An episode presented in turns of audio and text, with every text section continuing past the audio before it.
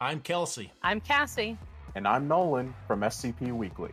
We bring you news from on site and off site.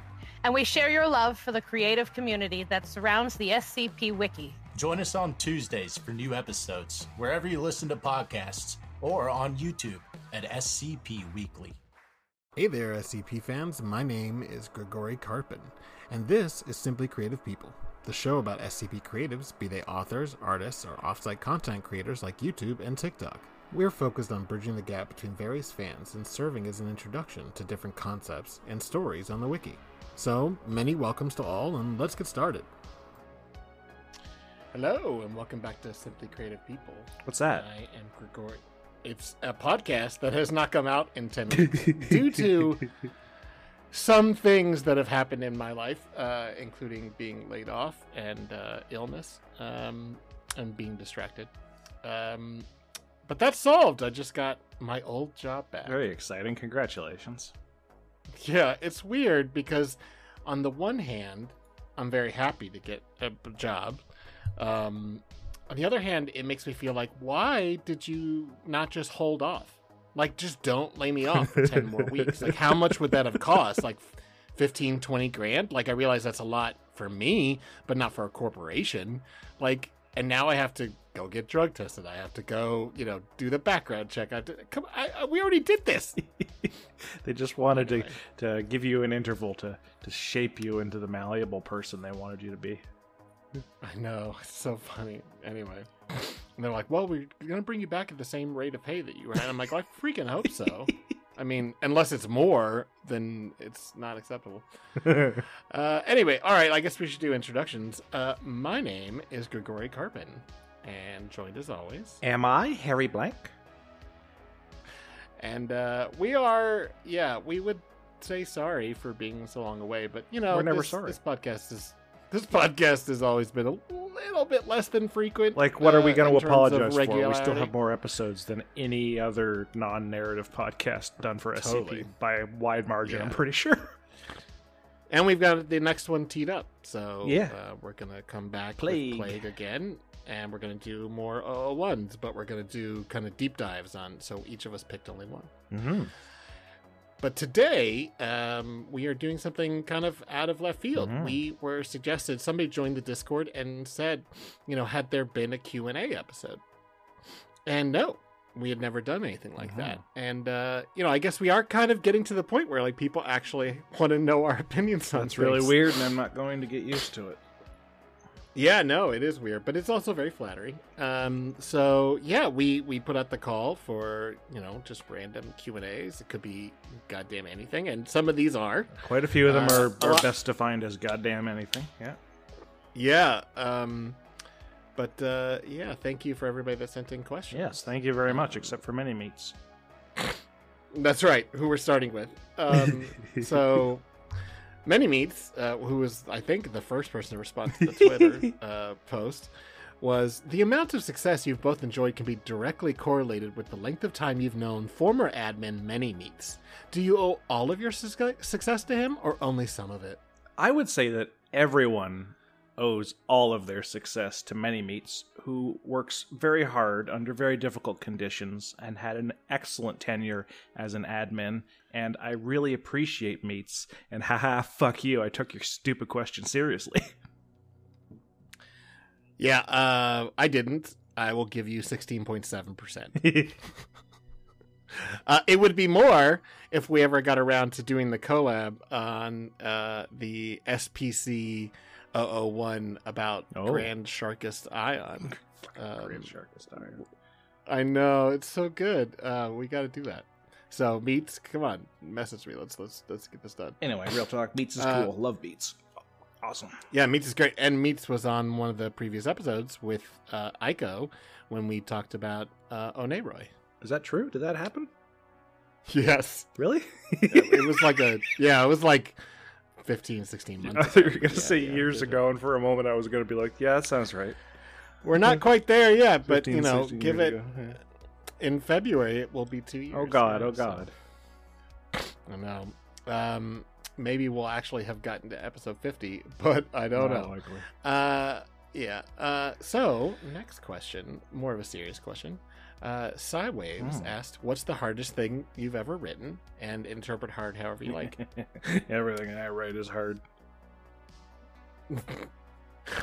yeah, I mean that's sort of the secret.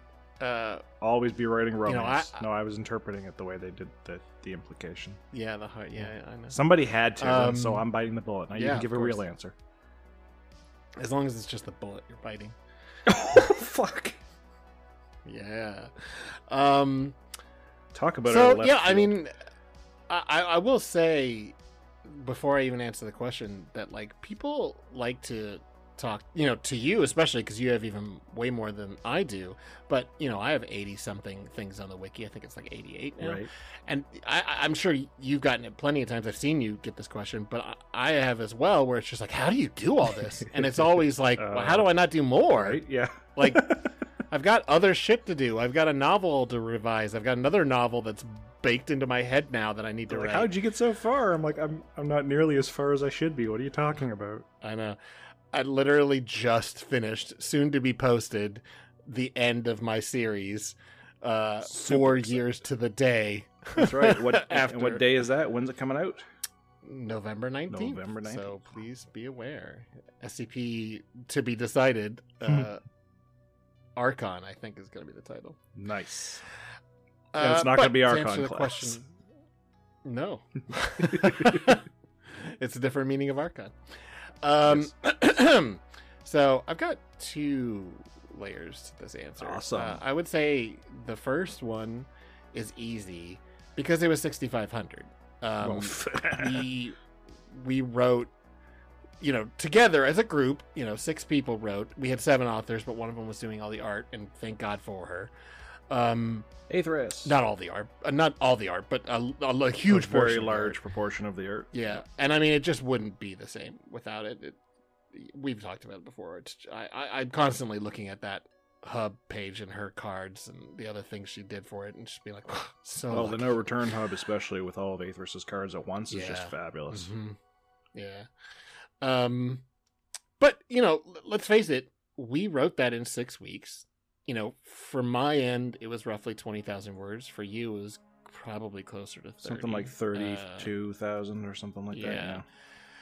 and that's a lot in in six weeks. You know, I mean, we've both done that before, but you know, this was very time sensitive. This wasn't on our own deadlines. This was based on when we could submit, and and then you know there was all the discussions, and we've talked about it a lot. We talked about in the episode about Vanguard, but you know, Discussions. That's a nice way to put it. Yeah, we discussed. yeah, well, they were very civil arguments. Yeah, Yeah. um, but they were never. No, but I don't think everybody anybody ever got mad, or at least I did. I don't think it ever, I don't- I don't surprising think anybody ever got lastingly mad. Right, right, right. um, but yeah, keeping you know the way that we wrote that was to say, here's what the overall premise is.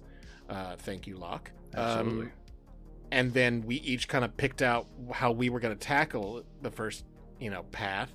And then we kind of like argued it out, not our individual plot lines, but the overall, you know, meta, quote unquote right. the what is this overall thing we're talking about and then and then we doubled it um because thank you uh placeholder um and we talked about that um, before but you know it it would have been something special if he if placeholder hadn't pushed us especially me and aethris to be like listen you got to let us do this um and it was tough to ad- admit that it was a good idea not that it, It was, was a good scary. idea but it was tough it was scary yeah that that's we had already better way to put succeeded. It was already really good. Right. And they were like, well, and- and, essentially placeholder was like, we can make it yeah way better. And we were all like, ah, or rather, everybody but me was, and I was like, I already had a second part in my head that I could just start writing. right yeah but it was still scary. And, and Aethris quite reasonably said, this, this could ruin the ending.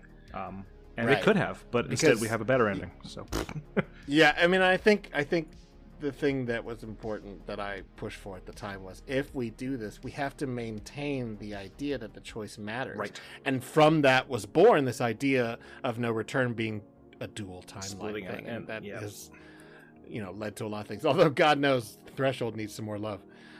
yes. Um, Yes, it's it's, But, it's secretly uh, just everything I write is in there, but not meaningfully. I do mean to come back to that stuff, especially um, the stuff written in Ip's Path in 6500, the second path, the Mm. Threshold one with with Mhm. Weddle and Threshold. Yeah, that's really good. that stuff, actually yeah. gives the name Yeah, to the yeah. thing.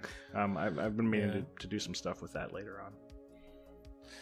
Yeah, and you still gotta give me a, a blurb to put Uh, on fuck. seven thousand. Yeah, yeah, yeah. You're right.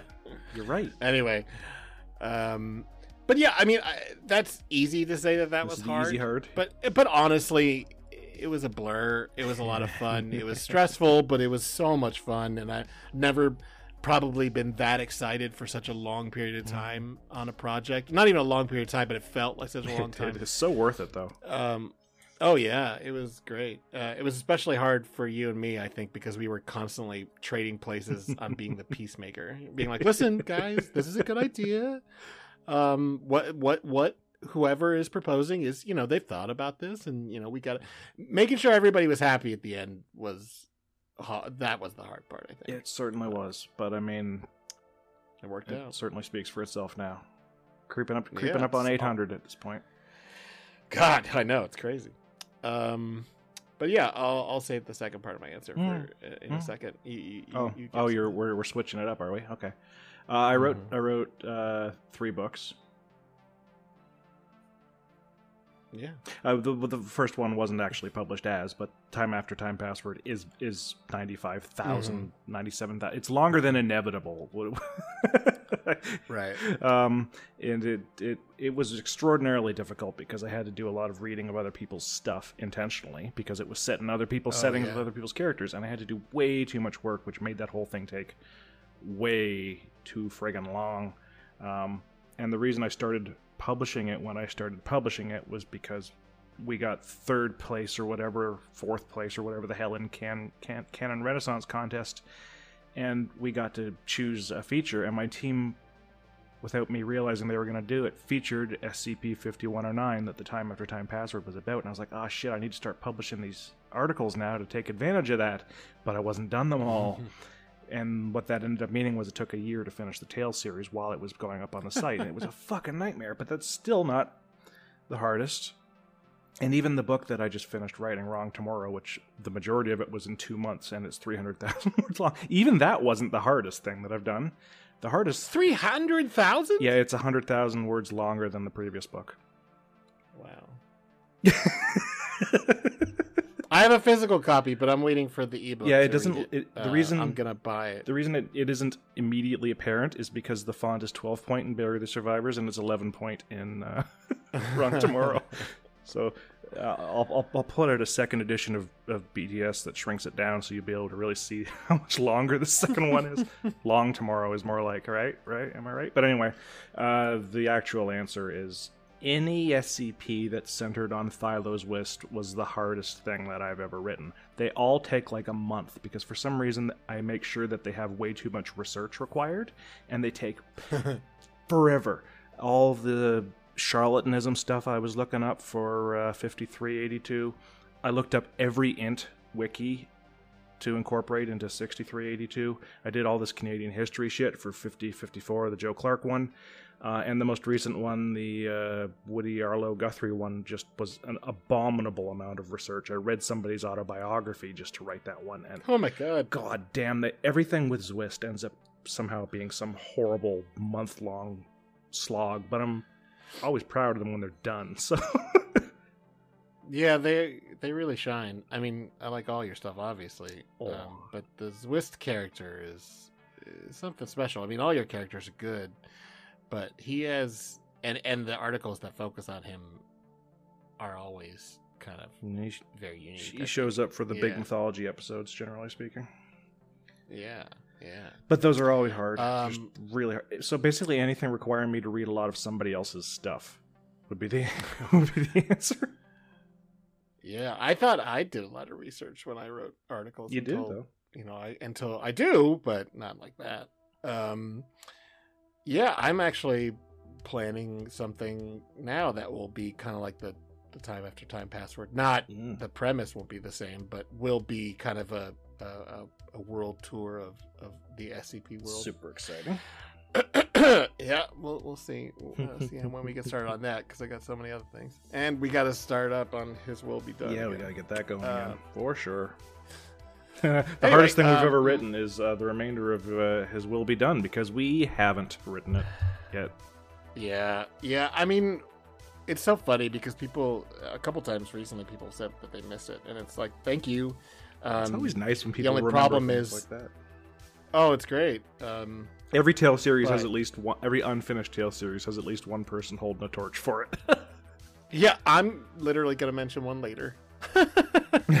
um, but uh, yeah, it we ended it. We didn't end it, but it eh, you know the last entries were such a good stopping point, and we got distracted with other stuff, and it's been a, you know a year and a few months now. So yeah, it's getting Yeah, getting their time. really. I mean, uh, we've we've all we've both got other responsibilities, but mine are finally Yeah. moving aside in some senses, so I'll be able to help with that as well. cool. Um, so my real answer for the hardest thing I've ever written is actually Hecatoncheires cycle. Oh no shit! because I don't think I've ever. So I've written a novel before, but that was all in the space of like two months. Yeah. Um, this has been four years, Right. and so, and I'm not sure. You know, I think at some point, because some of the other things I was doing were getting more attention, it was easier to focus on those other things. Victim. Um, and so I kind of let Hecatoncheires slide, and it would be like one e- one episode per six months, maybe, uh, for the last couple of years. Um, and so I, you know, somebody asked me recently if I had like a show Bible for it. No, I have to go back and read everything. I don't read everything, but I, I I look over everything and I pay attention to all the character interactions because, at its core, this is a very character focused thing. Mostly, it's on Varga and and Rebecca Douglas, but you know all the characters, uh, you know, and and and the and the arc of these character development happened very organically, you know, in response to each individual piece. So, you know, I didn't have a grand plan when I started it, um, and so keeping everything um, kind of consistent in terms of the tone uh, and and the character developments with this shifting narrative that goes backwards and forwards in time over 20 SCPs and tales by the time we're done. Um, you know, it, that was tough. So keeping everything straight and then getting it to the point where it has a satisfying conclusion and also two miniature climaxes. So, you know, that, you know, it, it- I, I feel like that has been the most difficult thing. Not because I dislike the process, but, I mean, you know, it takes a lot of effort. being able to say you've completed a long form story on the wiki is uh, virtually no one manages that. Everybody tries, have. and almost nobody ever gets it done. Yeah, yeah. Uh, this is the first long form thing that I've done by myself. Um, obviously, there's the Clef and Varus stuff, but that's very episodic. Uh, although I do have a plan for that. Um, but yeah, this is the one that like defined the first thing I posted was the first episode of Hecatoncheires, and uh, that was four years ago on November 19th. So well, awesome. soon, soon to be soon to be done. And right. it's great. It's great finale, and I'm really excited to see it go up. Yeah, I that one I I took the last like I would say it took me about 6 weeks because there were these all these different moving parts. Um so yeah. Anyway, um so why, why don't you read this next question from Ice Knight? Ice Knight, baby. Okay, Ice Knight 785. The question is, and it would not be accepted as a as a question in like Jeopardy, for example, because it's barely in the form of a question, really. Other than the fact that my voice has to go up at the end because of the punctuation mark. SCP ideas you have scrapped. Uh, I guess you you went first on the last one. So uh, I had an idea for a time machine, and the time machine goes back in time, but it doesn't account for the orbit of the Earth. So it, they just find this time machine in space with the guy dead, suffocated. Oh, that's good. And somebody like that. already did it better with a Oh. a toilet that teleports you back in time, but it, it ends up dumping people. So there's like this giant stream of dead people in the Earth's orbital path who've been dumped there at various times by this time traveling toilet. It's much better than my idea was, and it was my idea.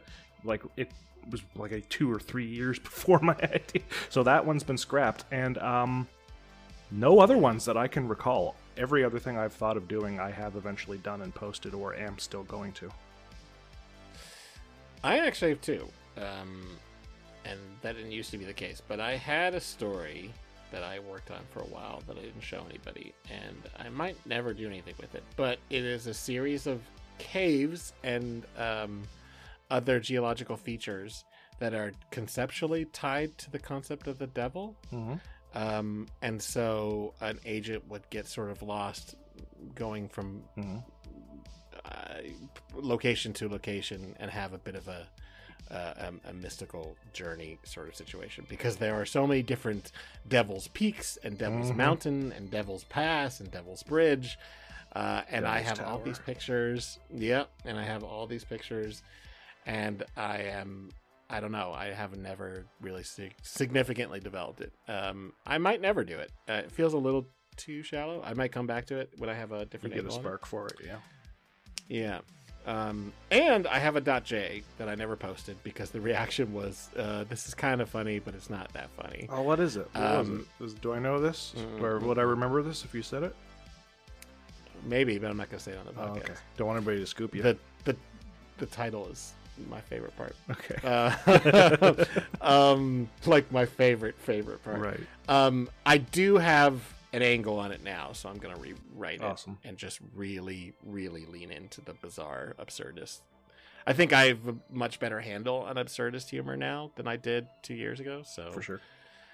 doing a lot of victim has, Yeah, has changed been the way training I, for I- sure. I think about. Yeah. Uh, so yeah, those are those are my answers. Nice. Um, all right, so next one is from Lemon. Uh, what inspired you to start writing SCPs, and could you beat a shoe bill in a fist fight? It- a- Is a shoe bill the thing that you use to slide a boot on? no, no, that's a shoehorn. A shoe. I That's a looked it up. shoehorn. A shoe bill is Yeah. a bird. Oh, And, uh, yes. The answer to that one I can answer before the actual question is that I have actually before injured my hands just by punching them into each other. So no, I don't think I could beat a don't think I could beat a bird. You all right?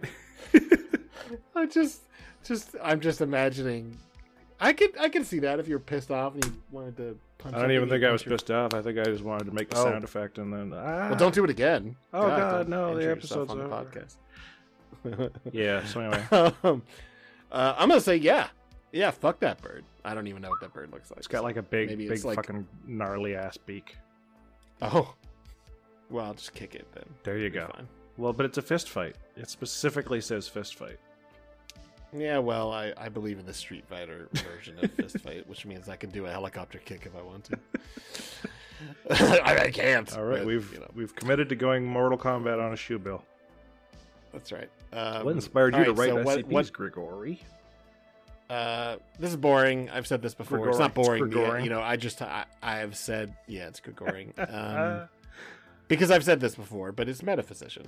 Um, I first discovered the wiki through somebody linking SCP twenty four eighty uh, in a Reddit conversation because I was complaining about there not being enough good new Eldritch horror because I had read everything that Clive Barker or Mm. Caitlin Kiernan or um, Tom Laval had read written, and I was like, "There is there anything else uh, that's not just fake H.P. Lovecraft, but instead a new angle on it?" And somebody said, "Hey, do you know what SCP is?" And I went, "No."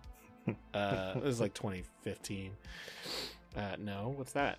And uh, uh, somebody linked that, and I read that significantly. I read other stuff too, and thought it wasn't that great, and almost stopped paying attention to SCP until I thought to figure out how to look up who wrote 2480 and then i found my way to his author page and i read all that stuff. And so sarcasm and metaphysician's specific style inspired me because for the longest time that's just what i wanted to do. I wanted to write cosmic horror.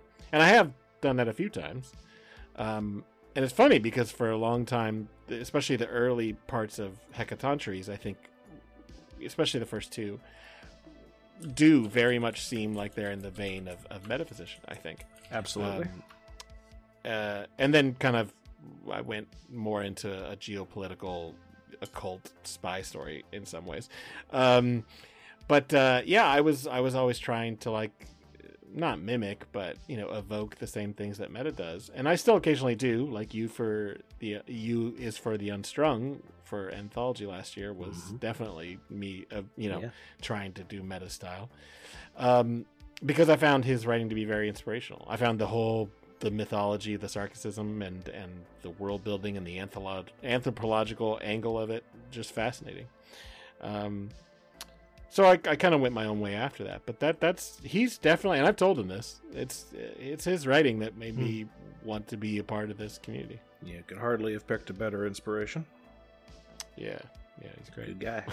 A good guy and great writer. Great guy and good writer. Yep. Great guy and great writer. Yep. I'm glad to say we can now call him friend, Absolutely. not just a person I admire. Absolutely. Just earlier today, I was reminiscing with him about how much World of Warcraft ruined parts of our Oh lives. yeah, yeah, yeah, yeah. I got into World of Warcraft for like about 45 days. That's a good. When- that is a good period for doing it. around when it came out, roughly, um, 2001, 2002, something like that. really hoping this conversation And- doesn't renaissance it for the people who were involved in the conversation. Oh yeah, yeah. But I mean, you know, it's still around, still relevant, um, which is crazy. But um, yeah, I just after a while, the the way the combat works Yeah, and yeah, the yeah. way it's just a constant grind. Oh, uh, yeah. and I went and did an instance for a dungeon. You know, I forget were they called instances? Yeah. I, I don't know. Uh, and I did it multiple times just so my hunter could charm one of the pets. oh pets. my of the god! I bet you it was Wailing Caverns. No, it was in the desert, uh, and it was somebody that had these pet giant cobras. Oh, Uh, for fuck's were- sake! they- It was uh, Zul'Farrak, right? That sounds familiar. It's the one that's like it's a, been twenty years. It's like a, it's in the north end of the the the zone, and it, it's like a cleft, like winding Yes. cavern with a troll Yeah. city in it. yes, yeah, That's yeah. a really uh-huh. great instance, and everybody who has to do that hunter thing fucking hates it. yeah, I did. But once I got it, man, that game got easier because that that that cobra was amazing. Uh, and being a hunter sucked. I I, I, I now since I have ne- I never play characters in games that rely on pets. Like Yeah. I, I don't I don't like it. I could never even get into Pokemon. Like it's not my thing. Um. But yeah, I did. So I did that a bunch. I must have done that instance like six times, Ugh. seven, eight times, just to like, and you know, I had to turn them, had to have somebody turn the cobra into like a sheep, or turn the other people into Yeah, sheep, so I could charm the cobra, because there was another cobra. Oh my god. God. Uh, and then after that, it was like, oh, how do I get this piece of item? Well, you can do this instance six times, you know, maybe to get it. Yep. And that, you know, that shit just doesn't work for me. Like even Destiny, which has amazing shooting, you know, has only sucked me in for like a month or two at a time. Yeah, once you start having to repeat just- yourself, I don't, I don't like it. Um, which is funny because, like I said in that conversation, I replay FromSoft titles over and over again. and their whole design But- is to make you redo the same thing after you fuck it up over right and over again. yeah yeah and then i you know i mean i finished bloodborne i immediately started a new game every single one of them i immediately started a new game plus. plus and you know i'm now on my third playthrough uh, with a brand new character of elden ring and that's like a 200 hour fucking thing fuck it. You know and i'm treating it like i'm brand new at it because it's so big i forgot most of it. Right. um yeah i don't know. Wow is is tough. I can't imagine playing any of those games. I, every once in a while i'm like oh that'd be fun you know? And then i check out and the gameplay is still you know Still sucks, yeah. hit this button hit this button cool down hit this button cool down this is not combat And hey, once you do that by yourself enough, you get to do it in a group where everybody's watching to see if you press the button at the right time. And if they don't, they call you a slur. yeah. So anyway, yeah that's yeah, yeah.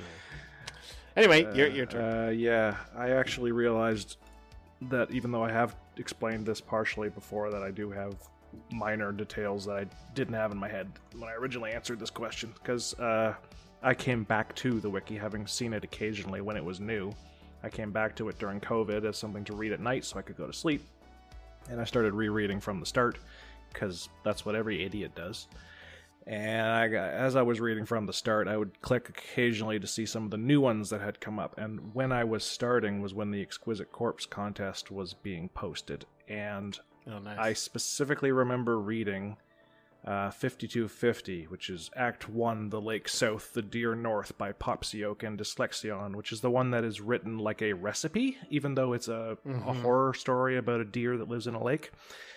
And while I was reading these, and a lot of people don't like this one, but I thought it was pretty spooky I think it's cool. and also really weird because the exquisite corpse contest is somebody gives you it's it's what an exquisite corpse is as a concept. Somebody gives you the opening bit, and then you have to deal with that and Right. write the next bit. Um, so somebody gave them the conprocs that were written as a recipe, and they had to keep doing it, uh, which they bravely soldiered on and did. And reading series one junk, reading series one like paint by numbers monster manual stuff, and then uh, looking at that one, I could see how much different it was now. How like the stories had to have a justifying twist or a justifying point or some sort of execution that mattered, and that got me interested in making me think. Well, if you had to come up with like a twist, if you had to come up with an idea like that might not have been covered already by all of these other articles, what would it be? And that's where I ended up on the uh, how long would it take for a jump scare to get old? And, uh, it's such a good. It's still such a good idea. I love it. I didn't execute it as well as I'd wanted to, but then luckily I spent 23,000 words executing. and I have continued to execute that one. I, I remember telling you actually after those two tales were out, like, those characters are done. I'm not going to like bother with those characters. That story's told. I and you were know, like, yeah, that's good know. because I think you you covered that. Now you can move on to other stuff. And and they've never gone away. They're in everything I've written. They're in they're in the next thing that I've got coming out. Actually, they just never stop. Um, but yeah, it's just I the mean, contrast they're- between they're- what it used to be and what it good. could be is, I think, what got me going and interested in writing for it. Yeah, that's fair. Um, in some ways, that was me as well because I first read something that was Series Three, and then went back to read some of the O1s and some of the early Series One stuff, and went, "Oh, I don't, I don't know, I, I don't know what the O1s are in general, and uh, the Series One articles are, uh, you know, some of them are amazing, but yeah, we'll uh, get up on that in a minute. Mm-hmm. Yeah, I want to go back uh, to one of these. To World of uh, Warcraft. No. Um. Oh shit! I forgot what I was gonna say. Man, whatever. None. All right. Yeah, Next maybe one. it'll come back. Maybe. Um. All right. Room. Room. Room. Room. Room. Uh, Forty-eight. room. Uh. Asks what GOI slash POI do you consider underused slash underutilized? Your turn. Yeah, it's an interesting question because, Mhm. um, in general, I don't think that is a thing. Um, most of the ones that I find underutilized, one, most of the ones I find non-utilized are being utilized to the full extent that they deserve to be. um, so, so if I was going to give an answer that's honest, what ones I feel are underutilized, it's an answer where I know why. Um, and it's things like I think the Three Moons Initiative is underutilized because only one person can consistently nail it. So it's underutilized by the fact that Dave You Fool is amazing at it, and most other people can't do it. 3MI should have Yeah. more, but it can't have more because it's super difficult for everybody who's not Dave. I am sort of dedicated now to the idea of doing it uh, for real, not just using them as a punchline, which I've Yeah. done twice now. Um, I mean, even I, I supposedly do it in 6500, but you do but it. you, you can you can see in real time as I fail to properly utilize Corbinic while I'm while I'm going absolutely wild in Alagadda in the same part of the story. Like the Alagadda parts are so much more detailed, and then the Corbinic ones are like, "Oh God, I'm not Dave, you fool! How do I do this?" Plus, plus, uh, we really haven't gotten a lot of insight into what Corbinic is like from the Three Moons Initiative perspective. Right, that's true. Uh, we've gotten these tiny glimpses, and Alagadda, there's more. Like Metaphysician's, you know, first serious article about them uh, gives a lot of detail. Mm-hmm. A, lot, a lot of things happen. So, uh, yeah, I get what you mean. I, I, I feel the same way a little bit about my Sarkic stuff Mhm. um, in Vanguard because mostly I'm not creating new things. I am taking older things Right. and redefining them in our setting, uh, which you know is It's the we do, purpose yeah. of that setting. Um, but uh, you know, it, I don't think that they're you know people are like, oh, I really love your Sarkic stuff, and I'm just like, thanks. Uh, and I really love it too, but mostly because they're interesting character pieces right. um, I, I would like to, you know, I've only done one, two uh, serious, like brand new Sarkic concepts, um, which is uh, 4712 and 5079. Um, but uh, yeah, I'm doing another. The, the end of Hecatoncheires is actually right. going to touch on some of that. And Um, you've helped with the Daeva as well, so Oh yeah, so that's actually my answer. Um, I actually think the Daeva are underused, underutilized. It's why I did the hub in the first place. Um, not only because I wanted a reference, a piece of reference material that just didn't exist, and I thought, hey, wouldn't anybody else like that as well? But also to like summarize and create new lore and do a good job of collating all the various ideas, but then also leaving it open for further interpretations. Uh, and I, I just always Mhm. thought that their potential was insane. It's why I've continued to utilize them. Um, and I just don't think there are that many articles. Like, there are a lot of articles with the tag, um, Right. but I, but most of them are not. yes, we've talked about about, before. Daeva. Yeah, it's- Yeah. tags can be misleading. Right, yeah. So, you know, people have asked me before on the hub, like, why is it a curated list? And it's because I don't want to include everything that has a tag, because there's a lot of stuff that has a tag that isn't, you know, barely mentions them. They're in one sentence. Right. So why would they get a tag, you know, or why would they, not why would they get a tag, but why would they be on the hub? Right. Um, and so I, you know, I, I really do hope that people read the hub and, and get inspired to write new Daeva pieces. Um, Mhm. In some ways, the conversations uh, that you know I had with Assertive Roland uh, and me encouraging him to come back, I think that is why he wrote a second Which one. is super cool. Uh, it's, it is super cool. Um, I'm not going to take credit for it. I just mean that, like, I think those conversations directly led to him Mhm. being like, you know, I have another idea. Oh, you should write it. Mm.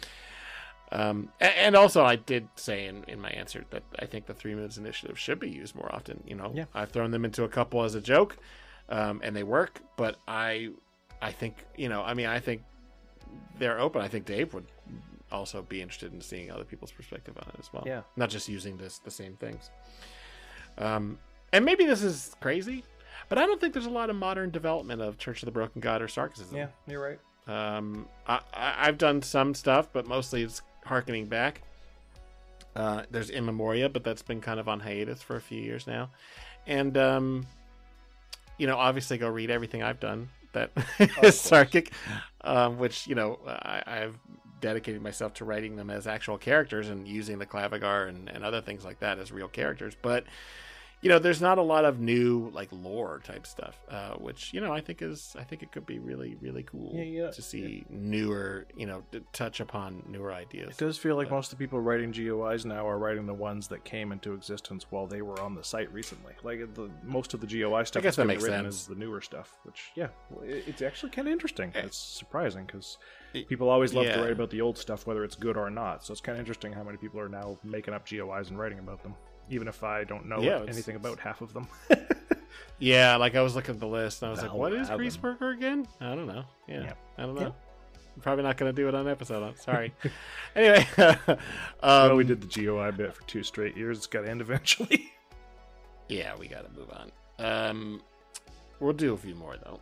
Um, anyway, all right. So Toast asks favorites from each series, which, fuck you. this actually took a lot of work. yes, I, I, I Uh, luckily, um, my friend Mr. Badfellow, who I got to write an article for the wiki, um, I he wanted me to explain SCP to him in like great detail because he knew about it vaguely. Mhm. And I, I, among the many things that I did to talk to him about it, was I gave him one from each series that I thought was very representative, which gave me a head start on answering this question partially.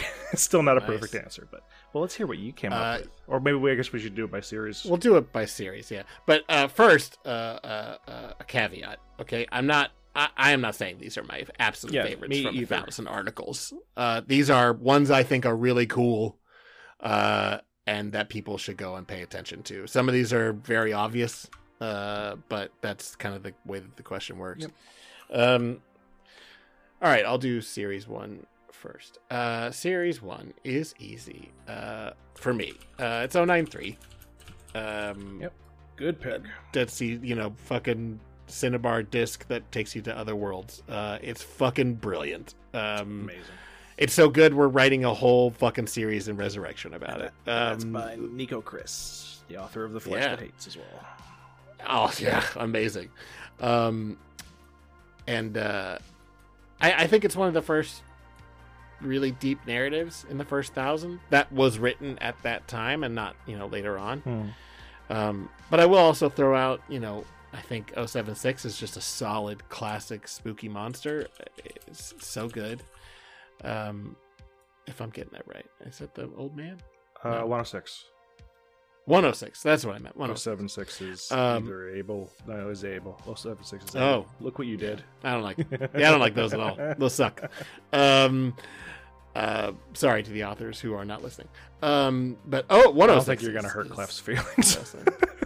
Oh, did he write those? Able is Clef. Um, oh, okay. Um, we've said before we like Clef stuff. Just I played. D&D with Clef. He's a really nice guy.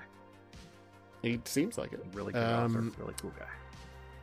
But I will also say that obviously 140 and 610 are the basis for almost everything I adore on the wiki when I first started. So I have to at least mention the fact that 140 and 610 are like super important to me. 140 is amazing. There would be, yeah, 140 is just straight up amazing. 610 is also fantastic, but eh, without those two articles, there'd be no Daeva and there'd be no Sarkism. Even though 610 is technically not Sarkic, Yep. What the um, fuck is because it was written years. Yeah, yeah, because Neko Chris even wrote a thing. What the fuck is sarcasm? fuck like is in a playful way.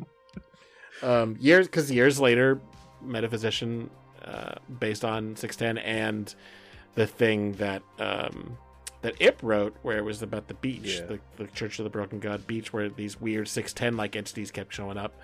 And Meta was like, "What if those weren't just random monsters? What if there was like a whole culture behind them?" Meta's ability to Uh, and- synthesize and, then create something original I from it is always so good. Yeah, I mean, Hang King. Like Alagadda Hang is, King is a much better version of the King in Yellow.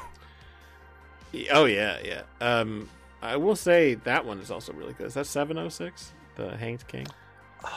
Seven. The- I the feel like there's an eight in there, like seven oh eight or. Oh okay. Why am I typing the numbers? Why am I not typing the title? Uh, the Hanged King's Tragedy. You can hear my lovely keyboard again. uh, great. That's the name of a tale by Oboe Band Geek. Dude. uh, God damn it. Yep. Uh, this is this is good television right here. Uh, Hanged King's Tra- The fucking SCP and the and the tale have the same name. You can't fucking do. It's seven oh one. Oh, 701. Yeah, that one is a dope. uh, good too bad the original image is gone, but the, the new image is pretty good Yep. too. Um, yeah. All right. You, your turn. Well, I'm gonna do multiple answers too, which I would have felt bad about, except that Yeah, we have to. you went and did it too. So now I don't feel bad at all. I do it for all of these. I have a better excuse for it this time because my fir- my actual answer is also not a fair answer because my answer is, of Mm-hmm. course, SCP-179 Sauelsuesor by Dr. Reach, which was not written during Series 1 and was moved over from the Spanish wiki into an open Series 1 slot and quickly um, becomes the best article in that series, but it's not from then, so it's not a fair answer. Um, so I think my fair answer, and this is this kind of sucks really, because what is it with Series One and about 800 of them not mattering? Because when I, whenever somebody goes, "What's your favorite Series One?" doesn't your brain start picking from the first 200? Like, why is that? I could, it's very rarely do you do you think of Yeah. anything like. W- If someone asked you what's your favorite series one, would you ever start thinking, well, it's somewhere in the 800s? But why is that? Why is it that the last half of that series doesn't seem to exist? But anyway, my answers aren't there. I would say it's either. Hey, I said You 610. did 610 and uh, 682 uh, representing the, the later ends. Uh, and 999. and then everything else is just a wasteland no one's ever heard of. Um, Yeah. I would say it's either 089 Tophet, which is the Moloch statue by Spike Brennan.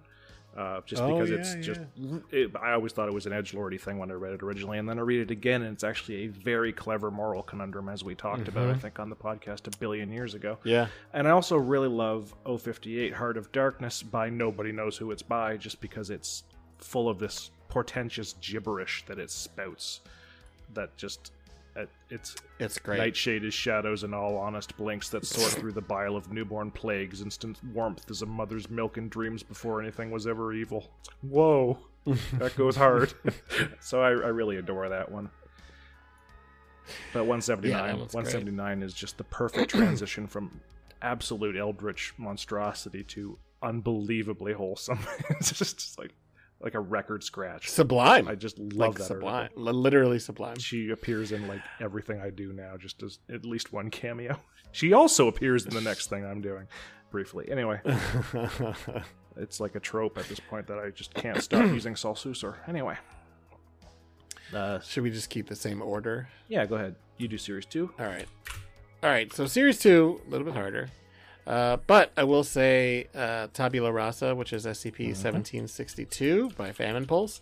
Um, Famine Pulse has so many bangers in series two, uh, but this one's pretty high on the list. Um, basically, anything that's part of Holy Science is worth your time. Uh, if you haven't done it, look up Holy Science SCP, get to that hub, and click on all of those SCPs because they are fucking wonderful. Uh, in a terrible, they're they're horrific, um, and they're the most Lynchian things I think I've read on the wiki.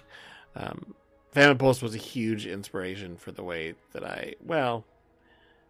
I don't know if I write the same way with Victim. That's not true, but like that same sort of energy of like just these little snippets of insanity For sure. um, uh, which is super good. And I want to, even though it's in a different uh, uh, series, also in Holy Science is the Blind Idiot, which is Mhm, two six eight two, and holy shit, Mhm. that's incredible. Is that you? You're, you done? done Yeah, I only two? picked Look one you. this time. Well, I've got two. Yeah. Uh, one we already talked about, which is 1425 Star Signals by Silber Escher, Oh which yeah, is just, Yeah, yeah. so fucking cool. We talked about that on the fifth Oh. ism episode, but it, It's, it's it does not get old. no, and, and it Yeah. is a very similar to the Famine Pulse vibe that you're just talking Mhm. about. Um, Yeah. and the other one is uh, the father of the entirety of series six and seven, basically the spiritual creator of things that came much later. 1233, The Lunatic by Cadaver Commander, Moon Champion, Oh. which Yeah, basically yeah, yeah. years earlier uh, pr- presaged the entirety of Series 5 and se- Series 6 and 7, all the loud, Sure. funny things. Mm-hmm. Hog Slice and Death Knife and like all of the Plague PGP and Dune stuff comes co- comes Yeah. out of Absolutely. Cadaver Commander is amazing. He's always fun, really good author, and a friend. No, I mean they're all, they are. Uh, all, all his stuff is really good, but that one especially is. Tonight you brush your Remember the tonight you brush your tooths among the stars. God, so good. Great Uh, um, all right. Uh, series so three. series three. Uh, this is easy, but I'm going to throw out a lot of mentions because they matter. He's but gonna for me, I think answer anyway. But go on. yeah, two nine two two, which is the first Corbinic article. Nice. Um, no, it's. I don't think it is the first, but it's the first one that really explains what Corbinic is. Which is, I, I, I always thought it was titled just Corbinic, but on the main list it says notes from under. So I, I don't know. Uh, I don't know if somebody mixed it up, but that's the one that uh, is where a, a researcher gets a, you know, uh, a telepathic phone inserted into her head, and then she dies, and she starts calling the uh, Foundation uh, from the afterlife, which is Corbinic. Um, and like all the Davy Fool stuff, it starts with this idea that could have just been the SCP, and then just takes a left turn because that doesn't matter anymore. That's such a cool thing. Like so Uh, many people do one where they have an anomaly that is totally just an excuse to tell their story, and that usually means the anomaly Yeah. sucks. But Dave Fool does this thing where he somehow manages to earn it by going like, "I am gonna just ditch the anomaly." But I'm gonna make it like such a good anomaly that you're like, holy shit, he's blowing Yeah. a cool anomaly just to tell us this cooler story. I really I mean, respect shit. that. Even he does it all the time. He did it like in Last Ride of the Day. Yup. Like, I mean, like it's that's not the point. The machine is not the point. Uh, She's not the but point, and it- you Ubu know. is also not the point. It's, it's Right, so funny. right. The point is this minor character who suddenly becomes not. It's great. Uh, yeah. Um, and I mean, it's just you know, I, I've read all the Freeman stuff like four times. So, uh, and that one especially because that one is the one that really leans into being a serious, you know, eldritch Yeah. cosmic horror thing, and then he turns it into a bunch of comedy, which is again like just so interesting that he did it so straight at first, and then that's just the the basis for you know Space America, as you put it. Right. Um, uh, but the other ones I think matter uh, other than please go read all of Three Moons. Um, you know, metaphysics and Sarkic stuff all started in Series Three. So, 2480, 2408, 2191, etc., etc. Um, they're all incredible. Yes. Uh, 2075, which is Varus. Didn't name it. Uh, yeah. So I I can't not Yeah, mention Varus, those. obviously. Yeah. He didn't name the one I did because the only one I picked was 2264 in the Court of Alagadda. Oh yeah yeah. Love that article. Fucking spooky as shit. The it's incredible. Oh. The description of the the weird like orgies and the fucking The, weird, the ambassador of Alagadda, who's just so horrifying that they just have automatically Yeah. lost as soon as he gets there. oh man, that's and then the description of what the agent who came back is physically like Yeah. Because of what happened, even though he's able to tell the story, uh, is just like oh god. Fabulous article. It's an article so good that he was able to get away with doing it twice because there's also the tale of the Wandsman and the Court of the Hanged King, which is essentially just another angle on the same story, but it's just it's so good that it doesn't even matter. It's good to have more of it. I mean, that's what Operation Galahad is with no, you know, Corbin. it's true. It's good You get stuff. an idea that's Yeah. good enough, people will want to see more of it. Um, and God, our our entire fucking writing career on the wiki is doing an SCP and going, I want to write a tale about yes, this. exactly. And that's both of It's a thing that used to happen all of the time and doesn't happen as much Yeah. anymore. And it's, I think it should normalize white person clapping in between each word. Normalize writing companion tales. Fucking hate, normalize reading. hate when people do fucking that clap thing. prose. Uh, no, Yeah, it's normalize reading. Yeah, let's not let's not go too far down this. rabbit hole. normalize fucking reading prose. Okay, SCPs are not the only thing on the wiki. um, but yeah, uh, series three is, I think, series two has a lot of really impressive stuff that germinated the the potential. Uh, really elevated it. It could have just been another thousand murder monsters, and it wasn't. But I feel like series three is where I start to see the really serious sure. literature. Uh, I mean, except for the ones that we mentioned and a couple other ones from series two that are just like, wow. Um, Series three series three is. I think, Yeah. is where the ambition really started to show. And then for some reason, series four, I know the least of out of the entire set. Yeah, I picked two that are in the first ten. I I'm a little better than that. they're both- okay. What do you got? They're so good. Uh, first is SCP three thousand and two, Ah. which is attempts to assassinate thought, uh, which is fucking incredible. It's incredible. Uh, pfft, I don't even want to say what it's about because D. I don't want to spoil it. Yep. It's That's so good. Uh, by May D, yeah. And then, uh, but honestly, it's hard not to give it to 3007, which is Planet of Two Artists. Um, which is, you know, barely a written work. Um, but it's, No, you know, I, amazing. I, I, that one is incredibly inspiring. There have been multiple articles that I have written that are just trying to capture that same feeling. That one's great. We we Um, covered that one on the show just because it's so fucking cool. I'm pretty sure. Yeah, we did. What episode? I don't remember, but I do remember seeing this. Oh, you know Infinite what? They were. thing. We did one on previous KCON entries. Oh, that's what it would have been. Yeah. the ones that didn't win. Yeah, Yeah. This is better than Um, three thousand. yeah. I mean, it's better than most of the things I've written. It's just, most and it's barely got any words. Uh, it's. I've never seen something use media so well. Um, there's a lot of good stuff with really great images, but this is entirely reliant on this image, and Right. the image actually tells a story. works. uh, and it works, and it's real spooky. Uh, it's in this very silent, excellent fridge horror way. For sure. All right, you go. Uh, the only one I picked is the only one I could think of, which is 3319, The Clusterfuck Clusterfuckalypse by uh, Debut Fool, which is the how we ended up as the third moon story. yeah, that one's great. Just so fucking bonkers and crazy, and I love it. yeah, That's the only one I mean, all this the whole series. good God, uh, people, if you're listening to this show and you haven't read Three Moons, fix that. right on. It's it's great. I mean, it's popular, but it's popular for a fucking reason, and it's still not as popular as I think it should be. Uh, Yep. It's, it's it's crazy when you go look at these ratings and you're like, oh, this is only 300. This should really? be one of the pillars of Wow. the whole thing. Yep. Yeah. Um, All right, uh, series five, uh, and I put a note in saying now this is just getting impossible. Um, because this is when we. Uh, did you start writing a series? I started writing a in series six? six. Okay, so I started writing series five, and so that yeah. was when I was really paying attention to a lot of stuff. Um, so the the first I will mention, I'll, I'll, mention three that I think are just really incredible, um, and two of them are pretty boring. Four thousand and forty nine ninety nine. Um, Four thousand, um, so influential. entries. 4000 is incredible.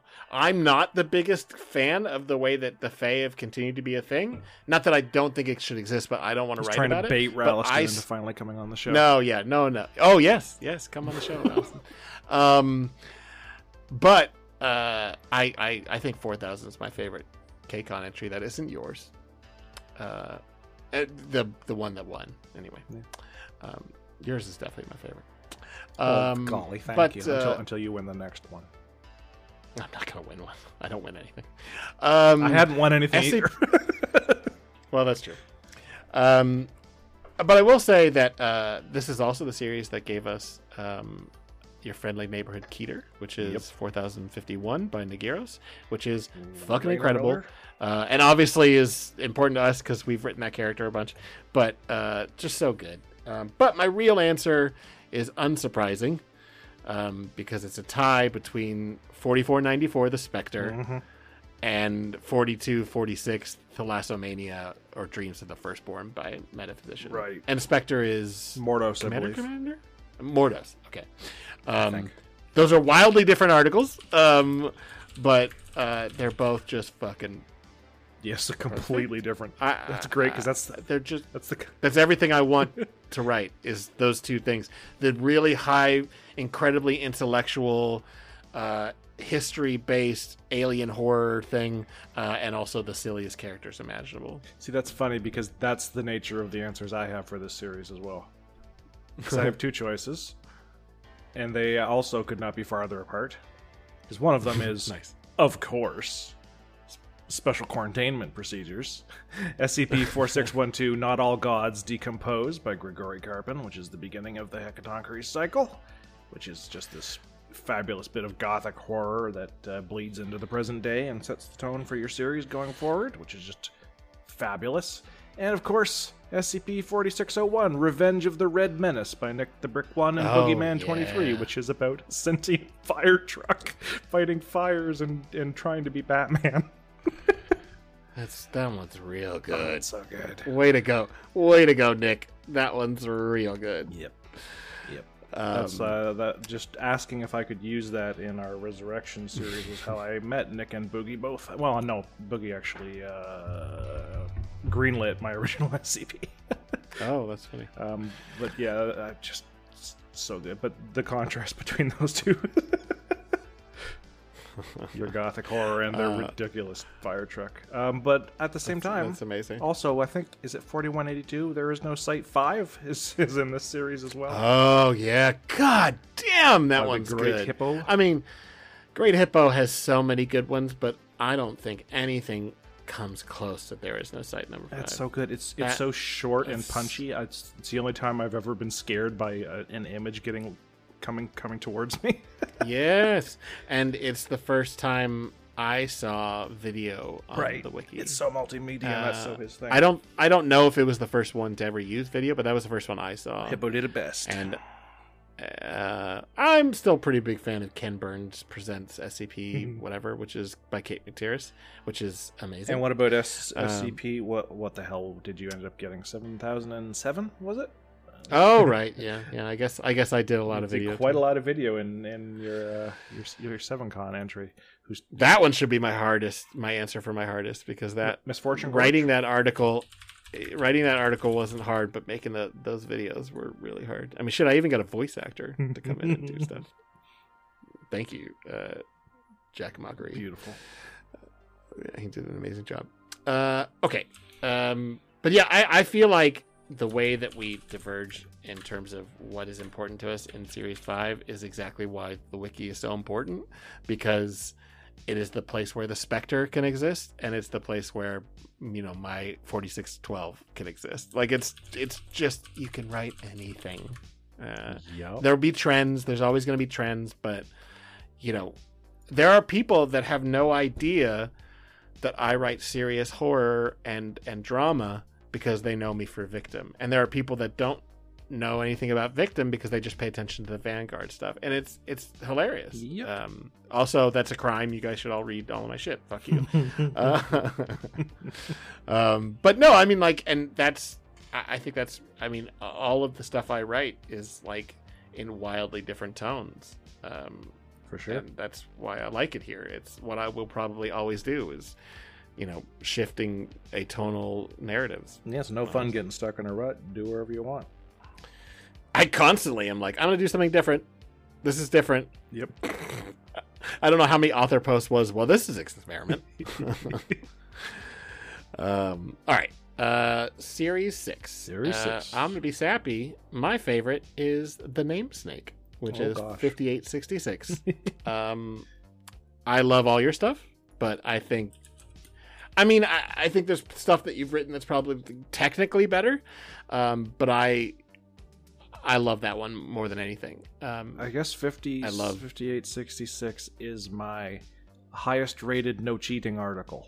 It's the highest rated one that I wrote by myself Oh, really? that is not oh, on a contest, right? So it's not higher than 7,000, it's not higher than 6,500. But I think out of all my articles that don't have something else boosting the rating, I think it's the highest rated piece I have. Nice. Uh, it's uh, well deserved. Um, Thank you. I like I, you know, I mean, that series is where you came uh, into your own. I think it's where I came into my own. That's Um, where I have the most uh, most articles written out of my bunch. I think I wrote like yeah, I- 20 I think in there. definitely me too. Yeah, definitely. Most of my SCPs are in Series Six, uh, with the, the occasional on Seven and Eight. Right. A lot more tales. Yeah, it's, it's because, it's because we're doing so many more tales, take up all the time. yeah, yeah, exactly. Uh, all right, what's your favorite in Series Five? So right, we're in series six now. The Six, the- yeah, the- yeah.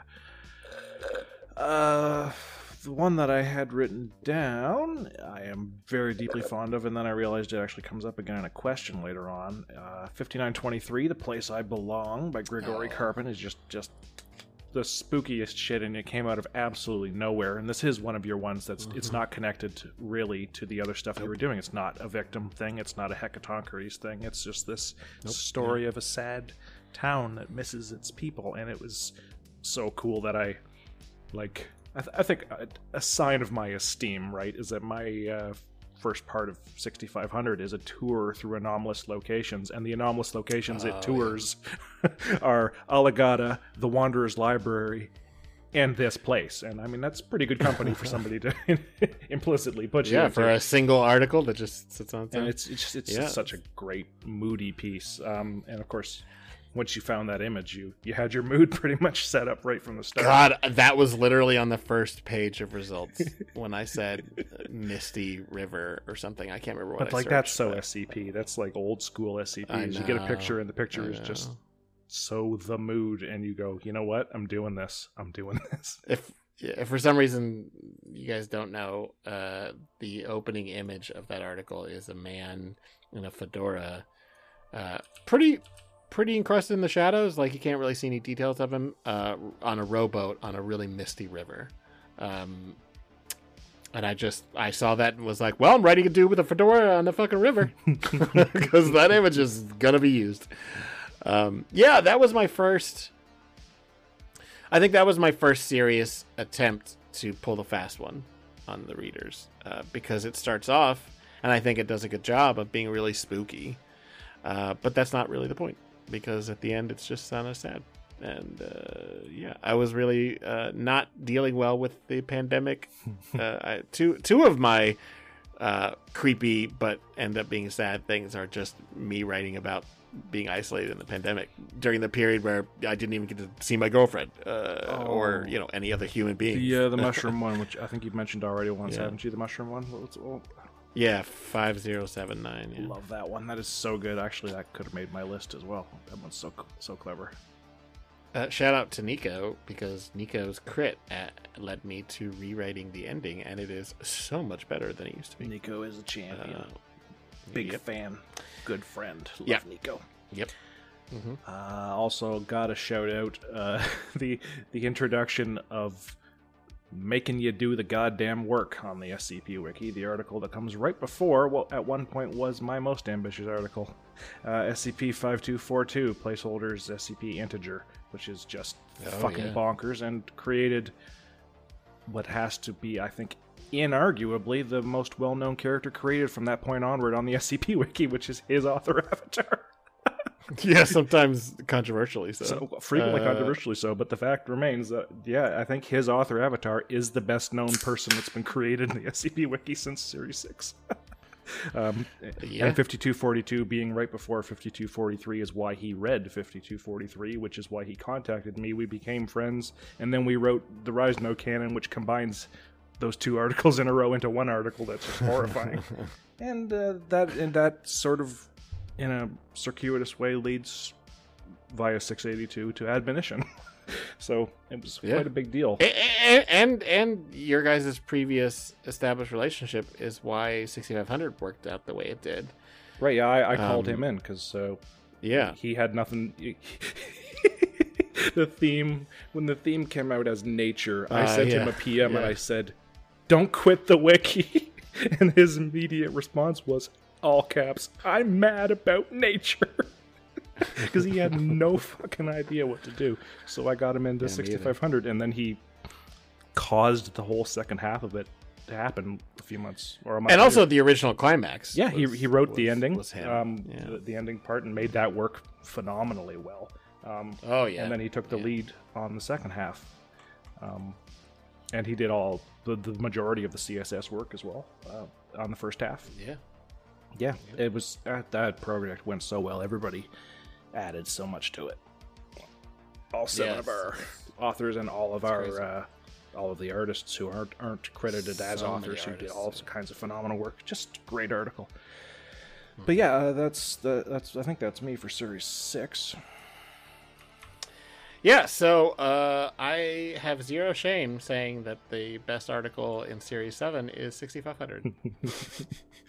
I would never pick my own article as a favorite thing, but I think I get to here because I'm not talking about That's my right, stuff in that's there, right. even though it matters. Um, there's just so much to fucking love. Uh, I don't think anyone has done anything like it since. No one had done anything like it before. Um, No complaints. I, I don't know how the fuck we managed to make something that is longer than most novels um, be so fucking good uh, when it's uh, reading it on a website. I mean, it's kind of nuts. Um, Yep. It's kind of 6500 um, and I'm just yeah insanely proud of it. So It absolutely is. That maybe it's it's uh, maybe it's gauche to say cares? 6500 is my favorite. but podcast. Fuck it. Get your own Fuck podcast Fuck if you it. want to name your articles. That's right. Um, I'll I'll throw a few who few in here that we didn't write. Um, probably the the one that is on my list of of SCPs that I sent to my friend to go like here's what you can do in each series. Like here's here's Mm, here's mhm. pieces that push the series along. Uh, is 6987. Let me get the exact title here by Lord Zunu.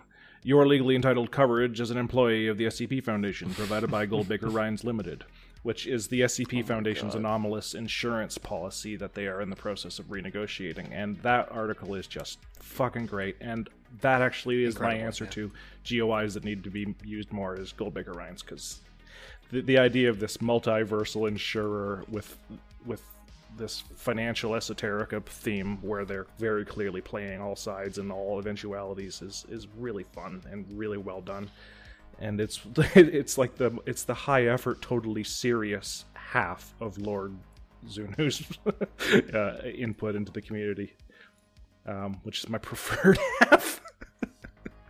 When he goes high effort and serious he's amazing at it. Yeah, yeah. We talked about this stuff a lot with SBC. we did Um, Yeah, so he's also He- really he's good. At a lot That's of the thing is stuff. SBC can't be described as serious, but he does a great job with that. I, I mean, I mean, I mean the non-completely it's very high. lit- it's like high concept, but it's still a joke. It's it's it's impressive. But yeah, the non-trolly stuff. Uh, not that I'm bashing his his. No, his- no, no. Not, He's not very good at the actually trolling stuff. trolling, but He's very Yeah, good at it. It's just I, I prefer I prefer funny.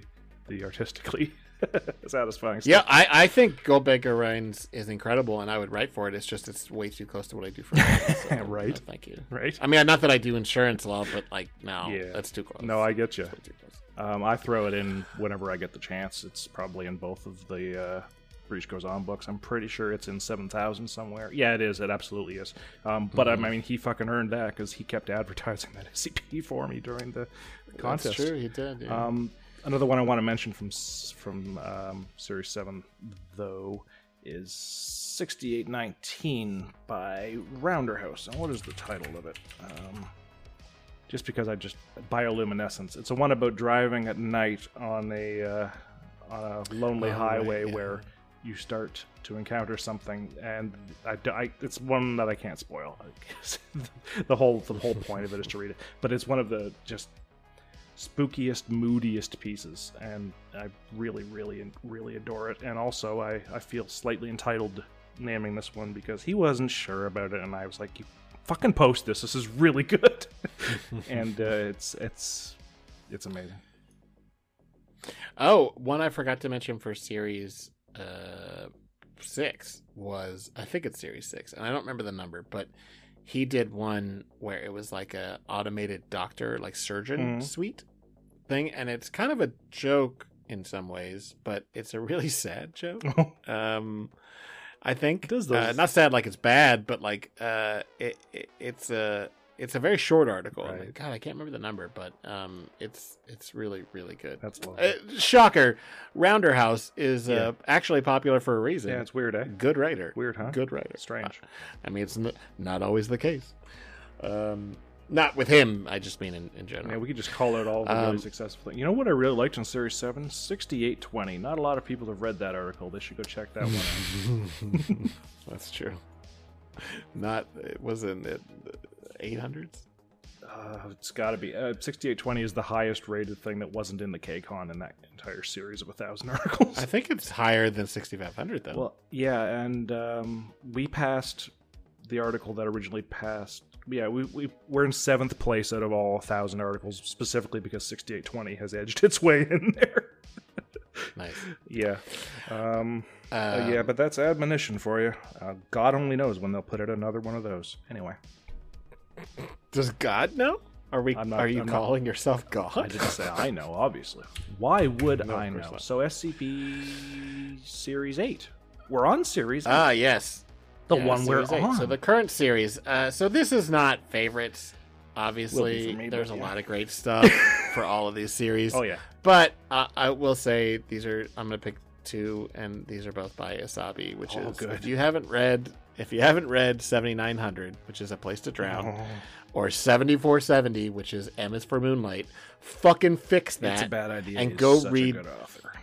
It's a bad idea. It's- yeah, sorry, I said No, Asabi, Wasabi is It's a bad idea. it. It's the friend name. right yeah yeah um doesn't do a lot of stuff kind of waits for inspiration to strike but um good god these two articles Mhm. are fucking magical so uh, they're they are they are metaphysician if metaphysician wrote completely different uh, so it's Yeah, it's not it's not a, it is not in any way shape or form trying to mimic metaphysician's style or it kind of is but uh, feels very different. Um, we've talked about it before, but Asabi's stuff has this religious awe to something inhuman and horrible. So it makes you uncomfortable instead of it being a jump scare. It's it's it's it's fucking real it good. le- leans particularly on the benthic horror, which is to say the water, watery horror in a Yeah. lot of cases, which, uh, which even the best of Lovecraft's stuff, the uh, the idea Sure. of the sunken city of really, yeah, right, and it's.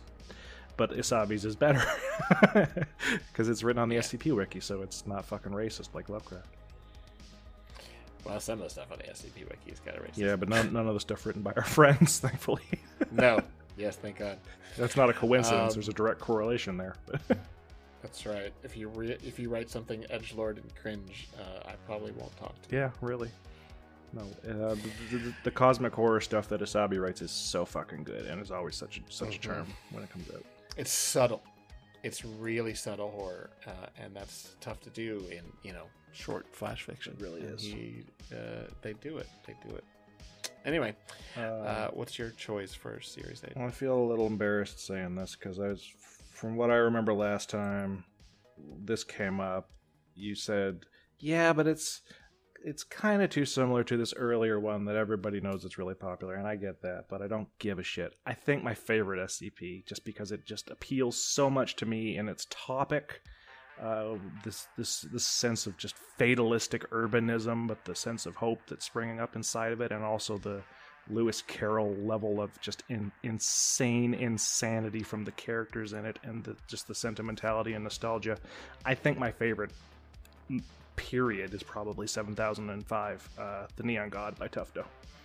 I just really adore Oh, I. I, I, I, don't think it's. Bad. I know you don't think it's It's bad, but obviously you just it's it's Having- good. obviously having- everything Tufto does is good. having read Lamplight, I think you said that it's it's a lot like Lamplight, which It of was a course, little of course it is. It's very, very similar to Lamplight. Yeah. Mm-hmm. The thing is, I like Lamplight, but I really love Seven Thousand Five. I think it's so I think Seven Thousand Five is better than Lamplight, honestly, uh, in a lot of ways. For sure. Um, I think 7005 is better than 7000 in a lot of ways. I don't think it would have been a better KCON winner, but it's definitely a better article.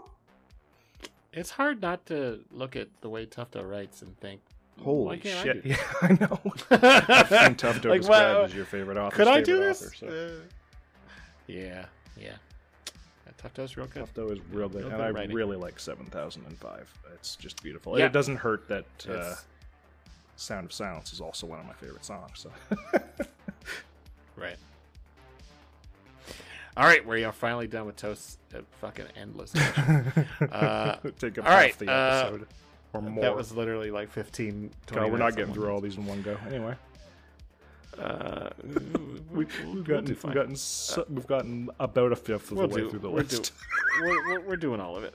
oh Um, God, okay. W- Wonder Blunder says, in terms of media projects outside the wiki, uh, books, games, movies, television, are there any you're excited for or would recommend? Yeah. Um, uh, what would your dream project be? I think I maybe interpreted this question wrong because I thought they were talking about SCP projects, and now I'm realizing it was a lot wider. Well, I. I answered the the I answered the second half with like an SCP thing, but the first half I just listed a few media things that I like that aren't SCP because that's what the question. right, well, you go first. Okay. Uh, I'll recommend two media projects, which both actually fit into that that description better than any other description. And the first one will be The Expanse, which is both a novel Oh. series and a television series by James S. A. Corey, who is actually two people named uh, Daniel Abraham and Ty Franck, I think, uh, which is uh, science fiction s- set in just the solar system because um, that is how you do hard science fiction because it's quite a big place, the solar system, and, and then and then non-hard science fiction intrudes quite violently onto their already badly stratified and fucked up human society, and make, makes them um, have to work out their humanity. And it has very well written characters, like brilliantly written characters who are brought to life phenomenally well in the television series. It's a very rare case where the books were really good and the adaptation improved and expanded on the books, which is not a thing you're ever even allowed to do. And I'm astonished they were able to do it in the first place. Um, I'm very deeply fond of The Expanse. Um, and the other one I want to mention is Fallen London, which is a Lovecraftian horror Victorian era setting um, created by Failbetter Games, and they've got multiple games set in it. One is a browser game, which is the one they started with, which is called Fallen London, which is essentially a the world's most complex choose your own adventure RPG, um, which is phenomenal. It's nothing you can play in a internet browser is anywhere near as complex and cool and well written as Fallen London, which then gave them the springboard to make a series of video games called Sunless Sea and Sunless Skies, which are just some of the best written, spookiest, most beautiful, just phenomenally cool, clever, darkly humorous um, writing uh, I've ever seen in any kind of video game. So those are the two things I would throw up there: The Expanse and Fallen London as as sort of settings, media projects, as it were. I wish I could. I I enjoy the concepts at play in in Sunless Seas.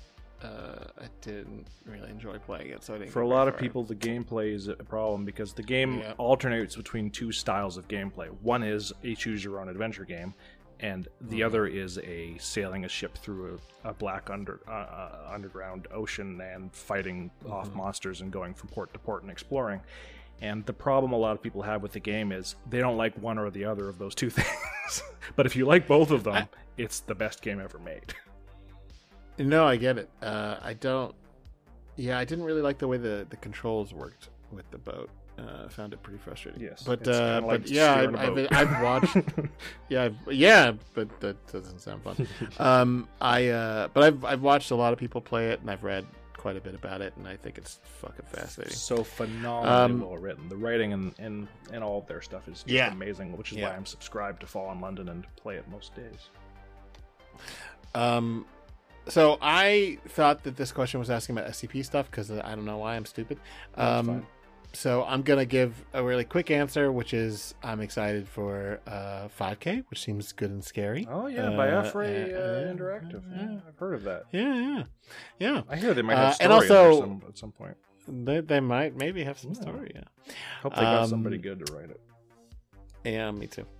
Uh, and uh, SCP: The Offshoot, which is this Oh, new animation series that's been making the rounds, Yes, uh, looks really incredible. I'm a little biased because they used Victim uh, recently already, and uh, it was. I don't think I've ever been happier to see someone animate something that was a product from Victim. I, I I've watched it I, twenty times. It's like I I it, I love it. It's it's incredible. It's awesome. Um, shout outs to Gizmo who's on the writing team and, and told me ahead of time that they were going to use Victim, but I didn't Believe him? know just how well or believe. Yeah, I mean, the thing is, you know, Victim has gotten a lot of attention on site, uh, but not a lot off site. So I don't know why that is, but it, you know, uh, it, so it was amazing to see, and uh, especially an animated pro, it's incredible. Anyway, um, so my real answer, I guess, now that I realize what this is, um, so things I'm excited for. Um, I'm currently reading uh, The End and the Death, Volume 2, which is the almost is the penultimate book in the end of the Horus Heresy in Warhammer 40k. uh, it's Volume 2, and there will be a Volume 3. Uh, this is a 55, 56 book length series, but you don't have to read them all. Uh, but I have read like 20 of them.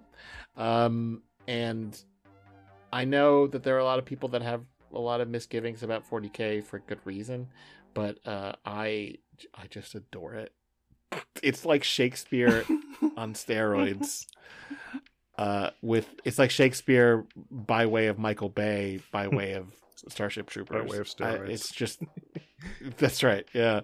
Um, and it's and this book is incredible. It's written by one of my favorite authors, which is James Abnett, who is the one who redefined the Guardians of the Galaxy for Marvel Comics, along with uh, Dan. Uh, that's Dan Abnett um, and Andy Lanning. Um, they're, they're the way that Guardians of the Galaxy is in the movies is based on Dan Abnett's comics. Um, and he he's all anything he does I love and he, this is incredible. Um, I'm also, and uh, I think I mentioned it later on, but uh, I've recently discovered Stephen Graham Jones, who is who's an Indigenous author, who writes from the perspective of being an Indigenous Native American, um, and writes horror, uh, and he's incredible. I read his not his first book, but the first in this series called uh, "My Chainsaw." My I'm sorry, "My Heart Is a Chainsaw." Uh, which is about a ne'er-do-well teenager, uh, half uh, indigenous person who lives in a small town who is obsessed with slashers and is convinced a slasher is about to start happening in her real life. Um, shocker! It's a horror book. Things do go wrong, um, but it is so irreverent and yet so scary. It, it's really funny. It's really touching, and there are also moments that made me so fucking creeped out. Uh, and that is very impressive. So, J- Stephen Graham Jones, read everything by him, please. Awesome. All right, what's your dream project? Well, f- for some time, I've thought it would be nice to do readings of my stuff. Oh, Just because I like reading. I like talking, but I like talking when I've got a script in front of me and it can actually be Yeah. like good words. And I, I have, from time to time, wished I could do that. And occasionally, people actually have been chucking sound bites at me of them doing the voices of my characters. I'm like, wow, that would be cool. Having like a like a video of people doing the voices and everything, and then I think, yeah, but the whole reason you're interested in this because you could just sit by yourself and do it and just read it all by yourself. Yeah. Uh, but the thing is, like with an SCP, with a tale, you can one person do the whole thing. With an SCP, Yeah. you fucking can't.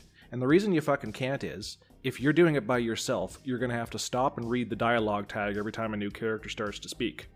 Because otherwise, No, it'll don't. just be your fucking voice. Yes, you do. Unless you've got only two people in a dis- in a discussion. If you've, I've got friggin' SCP logs where there's eight people talking. That's undoable Yeah. unless you say, Chief Ibanez says, Doctor Lillehammer Yeah. said, and that would fucking blow. Tales you can just read Yeah. because tales preface themselves properly so you can tell who's talking without it constantly saying said said said or it's already in the text where it says said. Um, with scps you'd have to get other people to get together and do it which which is relevant because i actually have something to say about a reading of one of my things later on. Very excited to to brag about that. Nice. um but yeah reading some stuff and also reading other people's stuff might be fun as well especially like That's stuff good. that hasn't gotten as much attention as it should. Maybe I'll uh, do a do a read through of the entirety of uh, the Hecatoncheires cycle when it's done. Uh, that would be amazing. wouldn't it? Um, my dream project, uh, no joke, would be writing Superman. Did you say writing Uh, Superbad or writing Superman? Superman. yeah, I, I, think they uh, already wrote I think- Superbad. yeah, they did. uh, in all seriousness, uh, I I really think I would like to do a Superman story. Yeah. uh, that really went in deep on the whole Kryptonian mythology and stuff. I think it would be really good. Awesome. I I mean I don't know maybe the people wouldn't agree, but I, I would love that.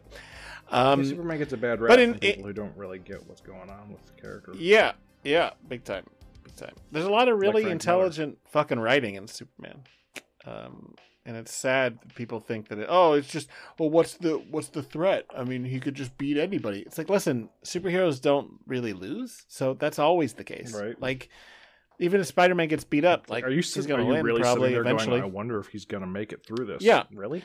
That's not the point. The the fear of Superman is maybe he won't do a good enough job and somebody will die. Right. Uh, which is a way more interesting conundrum than oh maybe I won't be able to punch this guy hard enough. Yeah, there's there's Um, a, a panel in there's a very contentious series in DC called uh, Identity Crisis, where the premise was that the that Yeah. the happy era of the whole thing was actually not happy and it was a sham, and somebody starts killing people to to unveil the sham, and it's it's it's way too dark in a lot of places, but there's a really um, ooh, suddenly overcome with emotion at the memory of a drawing. That's un- unexpected. There's a moment where uh, Batman's current um, current ward's foster parents are in danger, and he's like begging Batman to help. And you can see in the art, you can see Batman like mentally losing his shit in blue screening because he's flashing back to what happened to his parents, and it's just that's what's cool about superheroes is it's not like ooh is he gonna beat the bad guy it's like Right. is he gonna successfully like help and protect the people that it matters and and that's that's the superman thing it's like going through the psychological implications and at the same time um, making it a fun adventure story Right. Yeah, I mean the reason Daredevil works is because his nightlife is in complete ideological opposition to his day job. right He is constantly breaking the law. he's a lawyer. He's an officer of the court. Uh, and as a lawyer, I've only appreciated Daredevil more because he's so fascinating. Um, and that's what makes all of these characters, the good ones anyway, really worth your time. Like Wonder Woman isn't cool because she beats people up, uh, or she, you know, comes from ancient Greece. That's that's boring. There, a lot of these stories, a lot of these characters have a lot of depth to it, and Superman has such incredibly sublime stories that you know tell you know just the saddest you know a guy looking out at a world that he's taken on as his home watching us just fuck it up uh, and relying on him to fix it. And it's it's good. Um, but um, currently i am sort of brainstorming uh, a new novel which is set in prague after world war ii world war one um, and it's uh, sort of creepy eldritch horror um, and that is i would say making this work if i make it work i think will probably be my dream project because it actually has quite a lot going on uh, and and and will have further implications. Uh, but okay, let's move on. Uh, Uh, should I read? you read uh, this one. yeah. Sobek. Wow, we got a, we got an email from Sobek. That's we're we're really getting up there, eh? um, favorite article under plus fifty of the last month? Question mark, making it a question. I would say uh, probably got to go with uh, Grigori Karpin and Prismal's uh, SCP six nine five four. The Muppets Take the Matter- Matterhorn, written for uh, Pentagon's birthday celebration bonanza. Get that shit up there. Come on. Yeah, I'm really fond of that one. It's really Uh, good. it's been a little slow. Yeah. Uh, Boost it up. it's in the 69 54. Fucking read about some fucking Muppets and and it's for our, for a cool guy's birthday for Christ's sake. What the hell is wrong with you people? Yeah. Don't know if you're gonna leave some Um, dumbass comment. Anyway. Yeah. a couple. um, I, I- I'm gonna pick, uh, even though it's kind of one of Lord's more trolly things. Uh, the Garfield timeline is so fucking funny. Fuck. Yeah. It's so I should funny. get a credit on like that. I just, I, uh, yeah, you should. I got a piece of art Um, in there. I did a, I did a whole new extremely yeah. high effort polk the polk the lazy Oh, yeah. cat, which which take way more time than they look. like they. Congratulations, congratulations on your cat cartoon. Congratulations on your cat cartoon. The, the- I don't even understand that. It's an inside joke that the entire fucking authorial Discord community has about me that I don't get. I don't know either. I don't get it, but it's it's just so absurd. I just the whole thing is so funny. He just kept telling people to congratulate me on my cat cartoon, and now they just do at random. I don't know what the fuck it means. It's very strange. I mean, that cat cartoon from the uh, what was which one was that? It's from That it's from the one with the- fifty three eighty two. It's from the original Thylos list. Right, right, right, right. Um, is really great. Uh, it looks professionally done. Yeah, well, God, I, I barely could draw a cat. I'm not. I'm, I can only draw people, and even that It's not a very well. cartoon. But with the cat, I just the beauty of it was it's a it, it, Polk the Angry Cat is a mockery of Garfield, but it is a mockery of Garfield by way of the angriest dog in the world by David Lynch.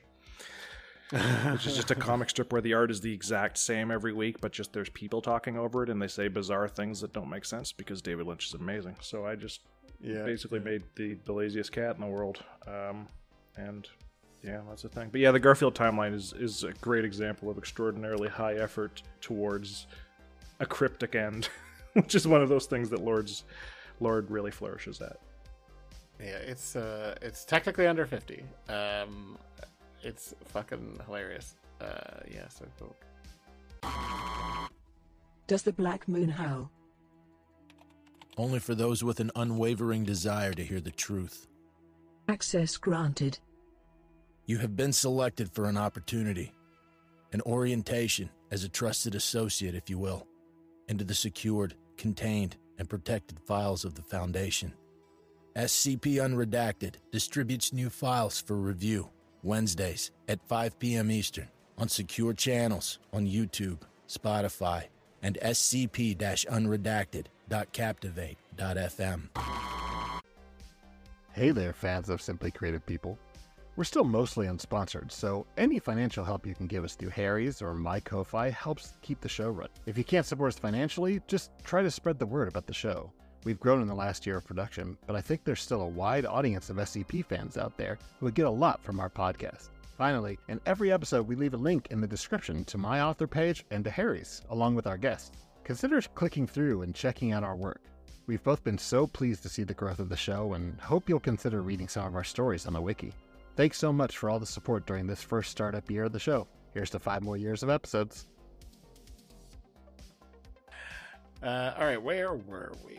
Uh, oh, Lucille. All right. Uh, so Lucille's.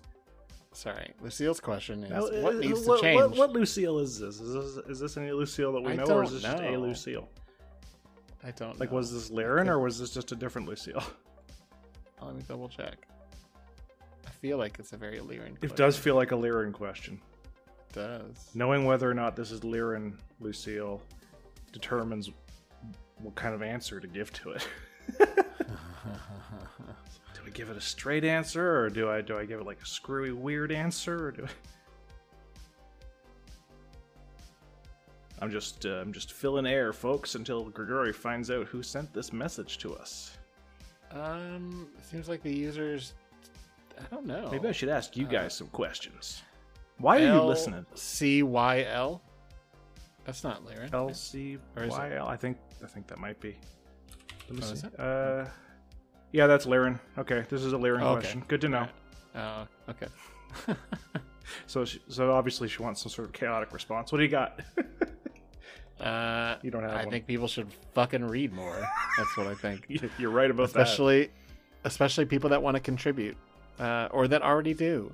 Uh, lots of people involved in the site or that want to be authors do not go out of their read, way to read a lot of stuff. Uh, also, hot take. I think there are too many fucking events and contests. I think they should pull the fuck back on them because now it feels like there's one almost every month of the year. It's not true, but it's so much a part of the year that what it ends up being is that uh, lots of things submitted during any period of an event or a contest will be sort of geared along the same lines, and we just it, it just kind of makes things during a certain period kind of come out that are a little too close to each other and, and are easier to ignore. Um, I, I miss where there was more space between for like weird shit to just happen.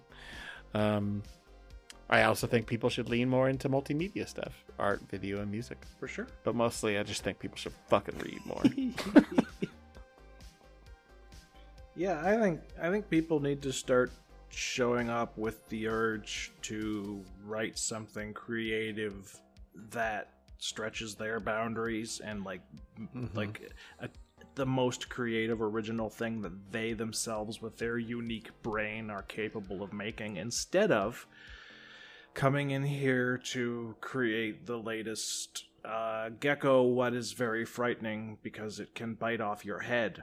Uh, I, I think reddit needs to stop influencing what people are coming in and expecting because there are a lot of people who will look at this really old stuff and because these people are very stupid and can't count they think oh look all of this old stuff is way better and more popular everyone likes it mm-hmm. way better you've all just absolutely failed because you're writing stuff now that is nowhere near as good as that old stuff because what they don't understand is that 15 fucking years of snowballing votes is the only reason that old stuff looks to you to have succeeded more.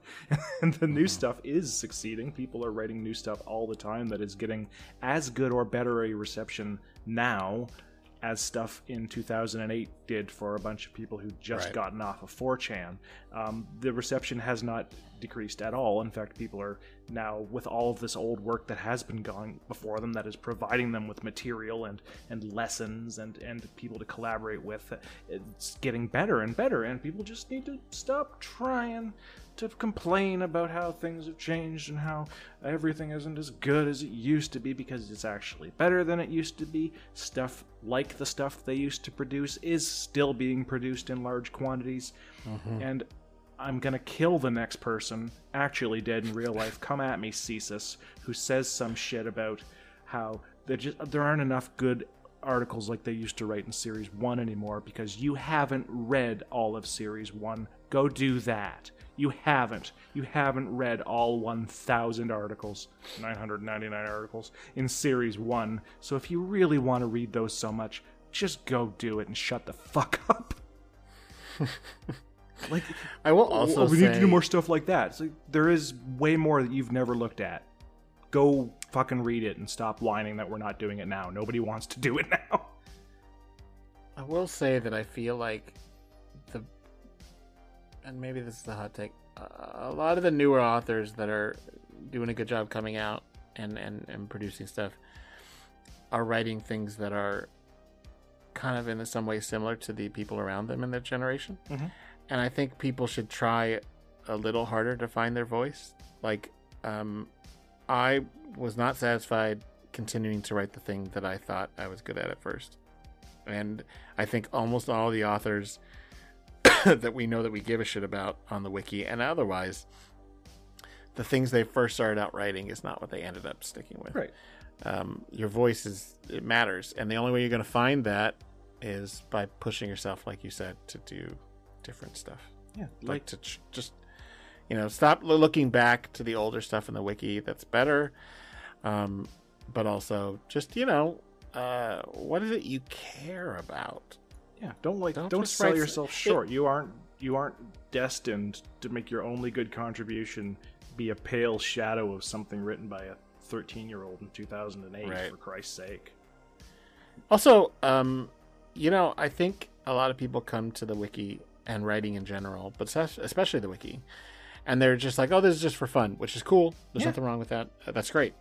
But uh, they're overly concerned with writing something that is quote unquote cool, um, and you'd be surprised how often you can trip on that if you just wait around and like develop an idea that you actually give a crap about Yeah. because most of the time I have read things where I can tell the author cares and put a lot of effort into it. It's good, even if it's not something I usually would like. Uh, a- a- and Yeah. and and people tend to look at things on the wiki like, oh, I don't know, this isn't for me. Downvote, Right. and it's like, mm, mm, no, No, that's not how no, I for me, I, if I can But- if I can figure out what you were getting at, and I Mm-hmm. feel like you got at it, and I don't find it societally reprehensible that you were trying to get at it, I am generally quite pleased. Yeah.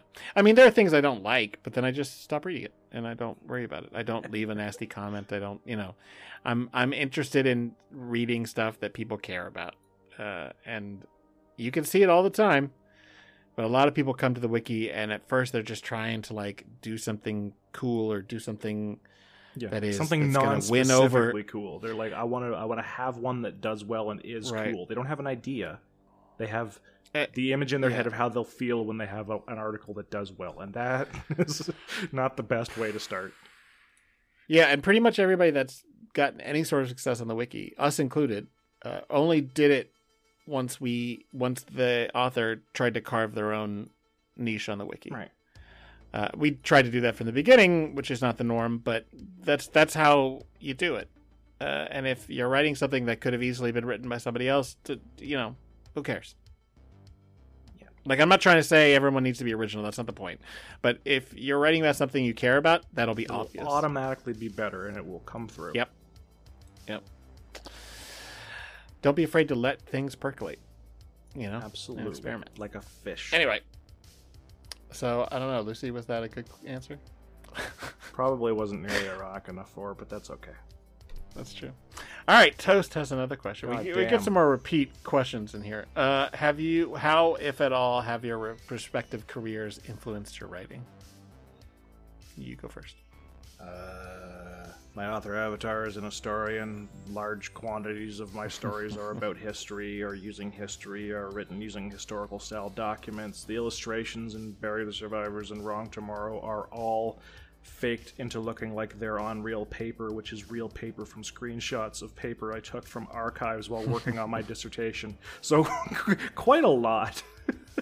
I, I put a lot of history into what I do, which is why um, somewhat unusually among settings on the SCP wiki, the like active modern human beings part of my storyline covers something like the past 120 years, which is not normal. No- Most people are writing in one specific period, and I have multiple periods in my story. I have a specifically old folks history period with older characters who exist in that setting, and it's all historical. And I use history all the time. My uh, the Joe Clark explained SCP is just one great big Canadian historical political joke. I, I the, the Arlo Guthrie, Woody Guthrie one I wrote not long ago, which is really f- way too fucking long for most people, but really dear to me, is just so fucking historical. I read somebody's historical autobiography and then tried to learn how to draw like him to do a fake sketch from an excised part of his historical autobiography. like I, I, I, I spend a lot of time on history stuff, so uh, being an historian uh, has quite a big effect on on my SCP writing. And Grigori says, "Not really. I just there's no law." None at all. yeah, yeah. Um, other than it taught me how to research, so I try to yeah. keep things Same. fairly accurate. But I mean, you know, there's only so much of that really relevant in my stories. Um, I do also touch stuff that is very history focused. I study archaeology in undergrad, but and most of my history stuff is like ruins and old shit that has you know no history attached. It's all archaeological, but. Um, yeah, I would say the only real way that it's impacted me is that my attitude towards writing Vanguard has been I want to tell fun adventure stories, but I want to tell them about uh, like a nuanced, grounded political story, um, because we could have easily turned this into just a like, and now they're not the foundation. But uh, it's, there's a reason why I'm still writing about events that happened within a few months of 6500 Right. because it's the transition and the sort of political and PR things that they have to deal with, and that is Right. sort of related to legal in some ways, Right. but mostly no. Yeah, I don't. Legal writing uh, and creative writing don't have a lot of parallels. well, it doesn't make sense. But like, I, for me, because like, part of the reason I wanted to start writing for SCP was because I was finishing my dissertation, and every time I'd write something fun, they'd make me take it out. right. Every time I'd write a sentence entertainingly, they'd be like, "Can you state state this like a normal person?" And I would just be just dying a little bit inside, even as it was really important work that I was really happy Yeah. with. So I was like, you know what, I, I need to just fart out something more fun, um, which ended up being this extraordinarily high effort million words of shit somehow. Um, but but it was because I wanted to be able to do some creative stuff, even though I was forced to not do the creative stuff in terms of language uh, with my dissertation. And yet, you would think I would be sick of history, but the actual history stuff is in all of the stuff that I write. It's o- it's only the don't write it like it's academic that's coming through, which is funny because then people tell me that my prose isn't clinical enough. Well, fuck them. Uh, yeah, right on my first, like in the first little paragraph on my author page, I, I say I was drawn to the site and et cetera, et cetera, realizing what a wonderful creative outlet it would be, especially because a lawyer doesn't often have time for creative writing. right. Uh, so same, like it, it affected me in the sense that like I was writing a lot and doing a lot of research, and it was all very not fun. Yeah, it's not like I'm very itch. interested in legal stuff and I love the legal Yeah. profession, but it's not it's not fun. It's a job. Uh, so I, I, not a lot. Yeah. Um, just one last thing, actually. Uh, one way that it's affected my writing, which a whole bunch of 12 year olds on the internet don't understand. I'm going to lecture to the 12 year olds from my position as an extremely old person who's writing on a website perused by teenagers. um, no, actually, you're wrong about what academics sound like, and I'm right. All of you, every one of you mm-hmm. who's ever told me that my academics don't Yeah. sound like academics, you're imagining them because you've seen them on television and you think you know. Or you think that you know what academics sound like because you've read Series 1 of SCP. Guess what? They're all eccentric goofballs who sound like they're fucking college students. I'm sorry that you don't think that's true, but anybody Yeah, who has a PhD will tell you it is fucking true. Academics and people with expertise, people anybody with letters after their names has an automatically screwier, less mature brain. It's just it's just eccentricity and intelligence tend to go hand in hand. So I I don't happen know to know how true. these I don't know if that's true for JDs, but well, they've got that being able to to even want to know the shit that JDs have to know. That's some level of eccentricity right there. you got to kill your soul a little bit. Mm-hmm. That's that's what you got to do. Right. Um, But like all of these yeah. completely static um please state your name for the record SCP Oh, like yeah. those people don't fucking exist. I'm sorry. I'm so Yeah, I'm no. sorry that you guys have never met a PhD. I've met dozens. They're like I write them. Sorry. Yeah, uh, you don't get anywhere in an interview if you want to get information if you were to treat the interviewee as a fucking object. So Oh, that one that doesn't work. This is irrelevant to the question, but that one bothers me from a dialogue perspective. Um, Mhm. tr- try doing that out loud. Because Mm-hmm. you can read it, you you read it, and they'll go SCP four six nine eight. Can you please tell me what happened? Well, the, all right, SCP four six nine eight. Please calm down. It's like, yeah, I know they're trying to dehumanize them. Your mouth won't allow you to keep doing that. I'm sorry, it's not going to let you keep saying SCP four. So I've I've seen like uh, we've all done this. People I respect have done this. I've done this. You've done this. Rounderhouse has done it. We're in the bit in the, in the middle of like a big ooh uh, action scene. Someone goes, "Oh no, it's Oh, SCP four nine two eight." It's like, sorry, no, that's not very Yeah. efficient in a conversation. At the very least, they drop the uh, the preface, yes, the prefix, right? yeah, yeah. Um, but, but yeah, that just comes from people not reading their dialogue out loud.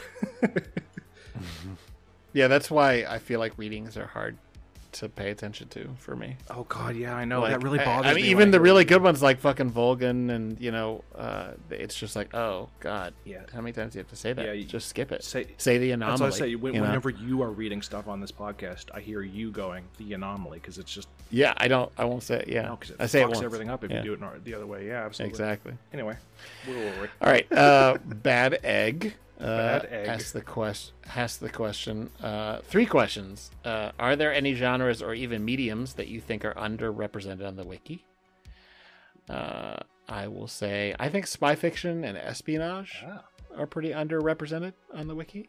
Um, geopolitical stuff. It's it's it's why I am writing the way I'm writing nowadays. I would awkwardly say slice of life, and I say awkwardly because this was the case when Ip started writing, and it's the case when I started writing, and it's despite us, Mm-hmm. it's still the case that there's not very much slice of life. Because even the people who start out wanting to write that end up writing epic narratives that sort of forget about the slice of life. Yeah.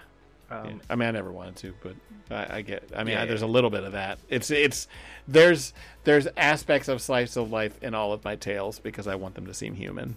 Right. But But I always want to be yeah. getting at something, and then, then the big stories Yeah. always rise up on top. Um, Mm-hmm. In terms of mediums, I think more people could do more with music. I know Obo Bandgeek did a lot with Yeah. music, and I know Jackal Related could do a lot of stuff with music if he stopped insulting himself for no good reason.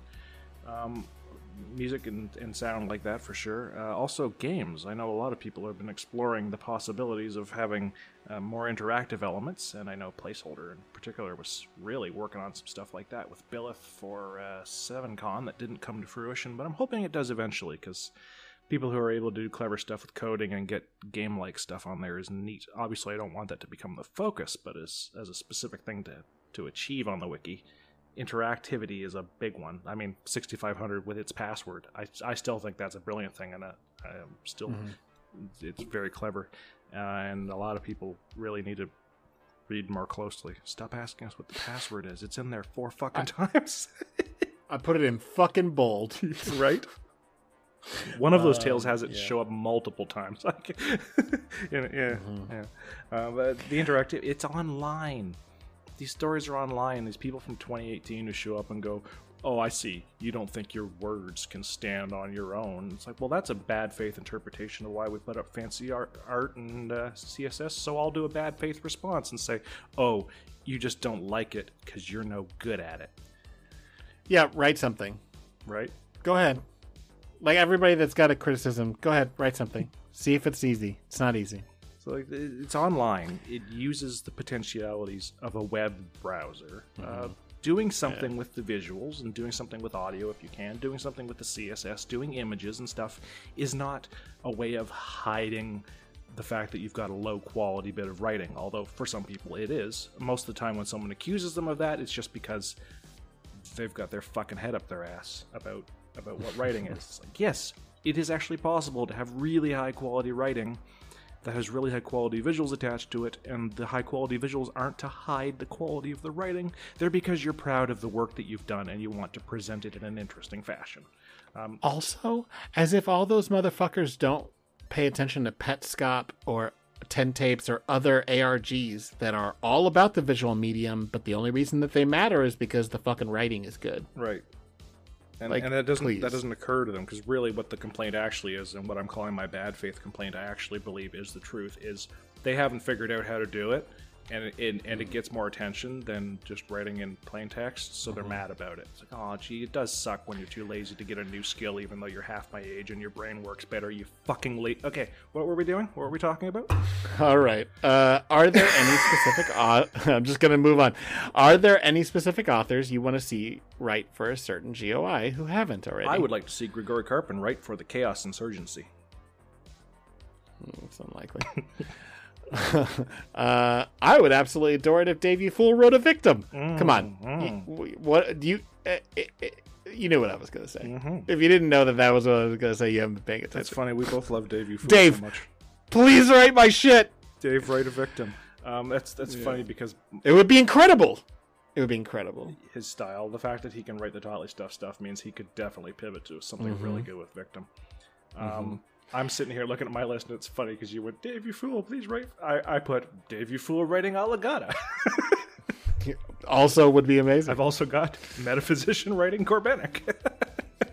would also be good. Because Yeah, there's hell in, a, man. in a weird sense, they are both super comparable. Their tones are completely opposite. Yeah, but where they converge on on the just the, the ontological, cosmological horror side of things, they I know, converge so hard. which is probably why I like them both so much. For sure. Um, like a, a meta, metaphysician Dave You Fool really good. 001 proposal, that would probably just end the wiki right there. oh god, that would be so good. I don't know what it would be about, Uh, but it would be nuts. It, it would be a great time. Um, and is there a pair of GOIs that you think would easily make compelling foils of each other, but have seen little crossover? Corbenic and Alagadda. Yeah, uh, I don't know how they. Yeah, I guess they might be. Um, Victim I'm actually kind of at a loss for this. Uh, most GOIs don't have easy foils. Um, I I said I think it would be really cool to see Three Moons interfere with the GOC or, or another established Mhm. GOI, not just mess with the foundation. fascist on fascist Um, violence. Um, also, uh, I don't know if this is an answer to the question, but I am specifically requesting someone write a, uh, a GA versus uh, victim article. oh yeah, Thank you. God Please- yeah, for sure, that. absolutely. Goodbye. That would work real well. They would be uh, I don't think I could that. quite do GA, but uh, yeah, yeah, yeah. Somebody should do that. Um, yeah, I, I wrote Victim and Wondertainment actually. A lot of these ones with like really specific um, tones interacting with each other would be interesting. I think I think Victim and Wonder Entertainment would probably just appreciate each other. that would be kind of funny. yeah, just like a love letter. They're just just Start out trying to attack Vic- each other and then just end up not. yeah, yeah. Victim like starts off trying to troll fucking Wondertainment and just goes, you know, you're you're you're pretty sweet. You're neat. You got neat stuff. Uh, um, all right. I didn't take the assignment at all seriously because the last one I have on here is Serpent's Hand and Shark Punching Center because hands. They could they could have like a ha- arm wrestler. Serp- Perfect serpent, foil. I could see the title now. The Serpent's Hand strikes the Selachian or some shit like that. Yeah, or um, the Serpent Punching Center. the Serpent Punching Center. Yeah. Uh, All right. Uh, why don't you read this one from Crowcat? Crowcat. Was there ever a significant moment in your life? No. That changed the way you thought about writing, slash, significantly impacted the way you write. Hmm. You first. Me first. Uh, well, I already partially mentioned it. My dissertation, where I wasn't allowed to enjoy myself in in the writing part of it. I really loved writing my dissertation. I loved the whole thing of my PhD, but not being able to phrase everything the way I wanted to because it wasn't clinical, um, really uh, made me want to do more creative writing, and that had a really big impact on why I came to write in the first place. Uh, in terms of affecting the actual tone and style of what I write, not really. I think with most people, it's just this big pastiche of all the stuff you've written and liked and enjoyed and the nonsense that flows through your head. And I think that's really what the answer is to that for me. Uh, I will say that traveling really opened up my eyes uh, to the way other people live and the way other settings are. Uh, traveling Oh, to. Europe and traveling to the Middle East on. uh, w- both made me feel like I could write in a very different way, a different setting. It's why almost none of my SCPs are set in America, except for the victim stuff, but they're not really set anywhere. Um, but that's sort of a general answer. I, going to say the fucking pandemic. Oh, Uh, yeah, I was too, yeah. so isolated, so unemployed, and depressed, and I needed something to feel proud of. And I just leaned way the fuck into writing, which is something I had always kind of done and always wanted to do, but never as dedicated as I have been since that time. Um, in the last three years, I've really focused a lot of my, you know, if I'm feeling down or feeling whatever, like I'm being useless, uh, it's like, oh, you know what I haven't done this week? I haven't sat down and just Right. like been writing on something. And I've always got some project working, and it's, you know, this is going to come up later, but you just got to exercise that skill. And nothing feels quite as good as having something be done. Um, except for if when you have something done that people like it, that that's also nice. That, but yeah, it, it's the, the the pandemic. The first six months of isolation, you know, had me doing something. You know, there were months where I put out like three or four articles. right. So That bit about travel actually got me thinking, like, oh yeah, in a, in a, in a much more meta sense that I hadn't really considered. Um, going to graduate school, I went to a very hippie graduate school, uh, oh. and like, I got lucky growing up. I grew up raised to not be a piece of shit. Um, but I am a white, middle class, atheist, cis, heterosexual male. I am like the absolute number one category for growing up to be a worthless, should be killed piece of shit who hates people for no reason. Like, I am in the category that generates the most bad people, period. Like, all of the categories across the board. And I didn't turn out that way because I was raised properly. My parents were awesome and my family was awesome, and I got lucky that way. Um, but when I went to this really hippie grad school, I also managed to um, learn how fucked up most people are and how fucked up the planet is and how badly we treat each other in a way that I never had to really experience. And that, you know, gave me the bleeding heart leftist ideology that comes through very clearly in everything I write. Um, so that had a big impact on it. The fact that um, I grew up not being a piece of shit, and then I found out that, like, most people are and that, that had a pretty strong impact on the kind of angry screeds that I've been wanting to write over the years.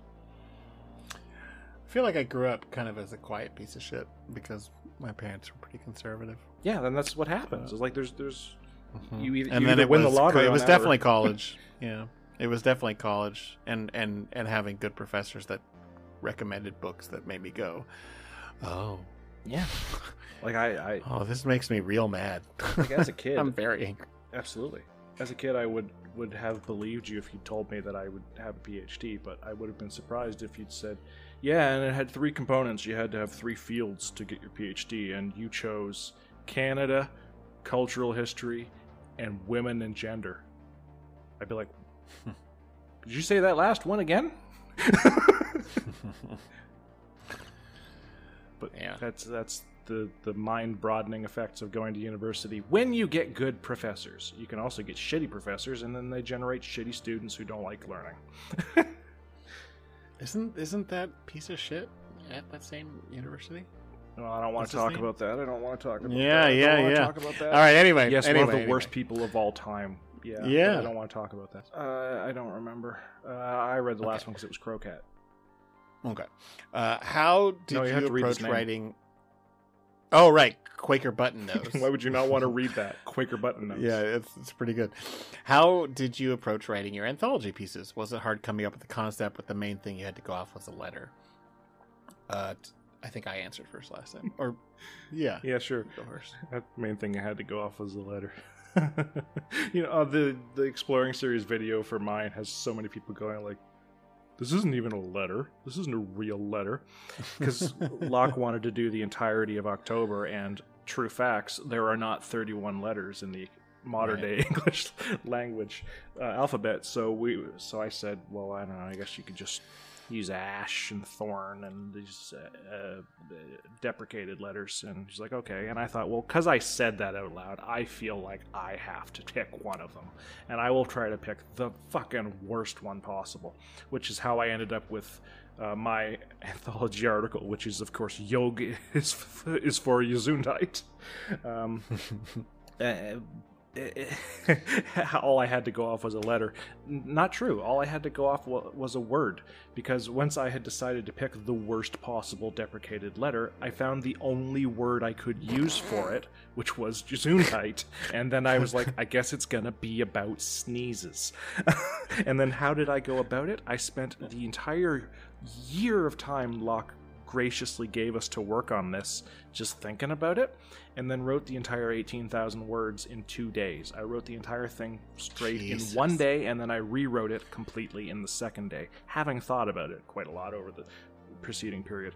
Um, And it, it doesn't feel that way because I, I listened to the Exploring Series video, which was really, really well done video. Obviously, uh, he actually like seems to have enjoyed it because it went into extreme depth. Like he said, it was his favorite. I, I had heard that. That is like shocking. I Um, think he said that on Twitter. I, I really. That's very flattering. Um, but like it's very good. I was very it's very pleased by that article just because it's it's a it's a full fucking movie script essentially. It's so fucking long. Yeah. And I I just I couldn't get my head around it. I couldn't get my head around it. And the only way I could get my head around it was when I didn't have any more time to not be writing it. And then I just I think for six or seven hours I was just like and I finally got it done.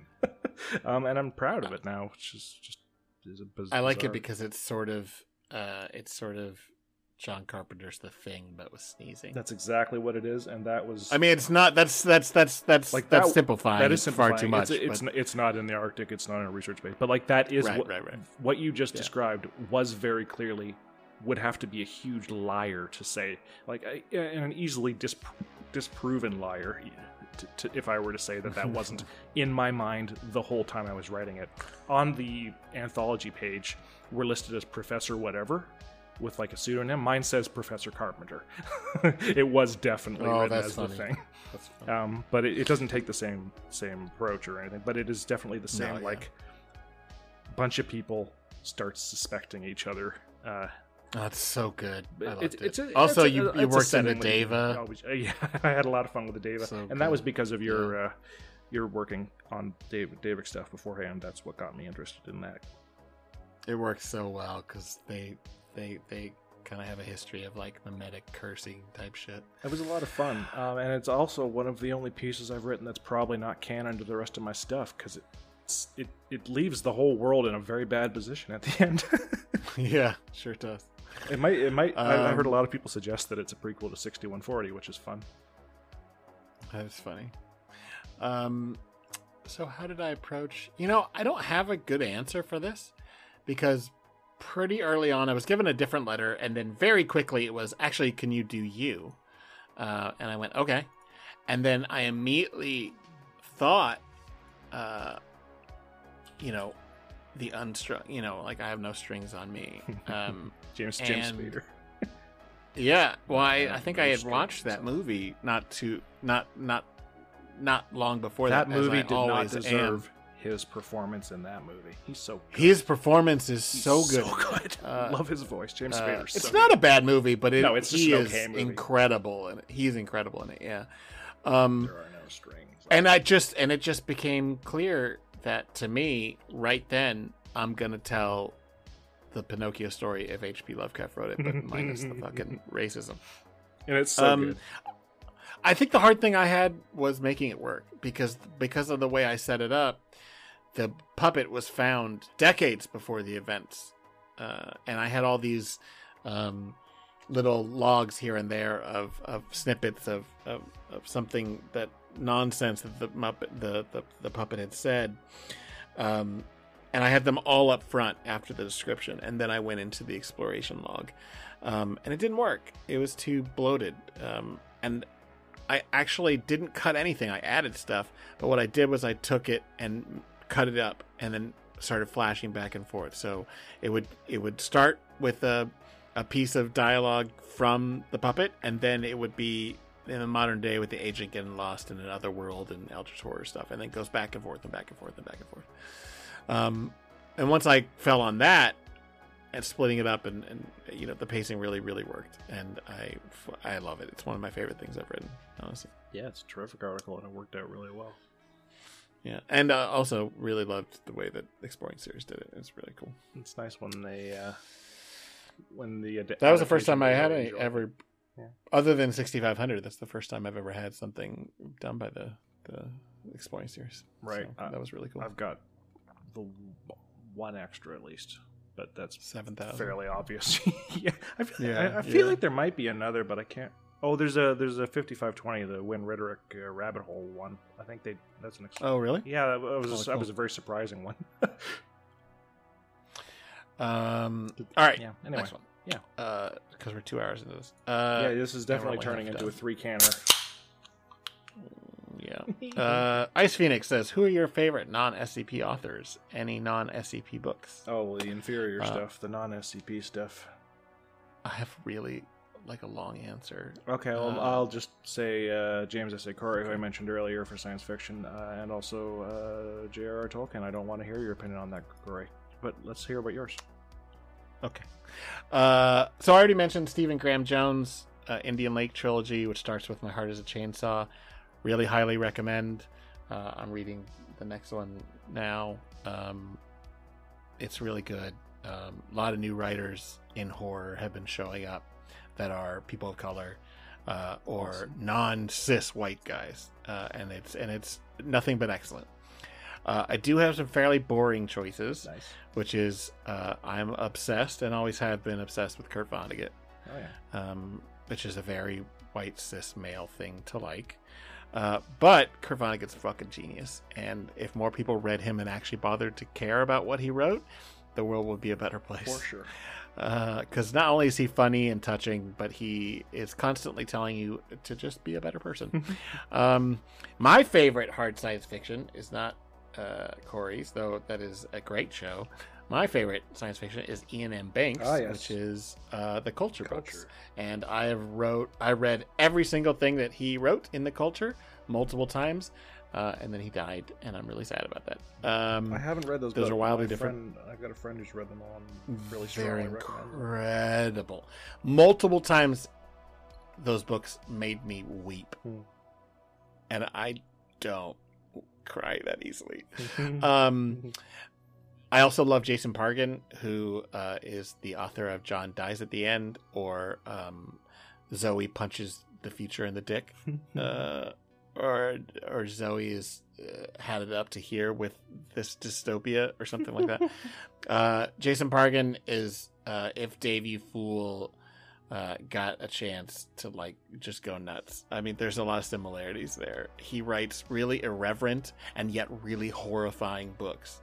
They are consistently upsetting and fucking so funny, like laugh out loud funny. Uh, he's incredible. Um, the John dies at the end, which I first saw as a movie, and then I went and found out there were books, and I have read all of them religiously. In fact, I've read all of those twice.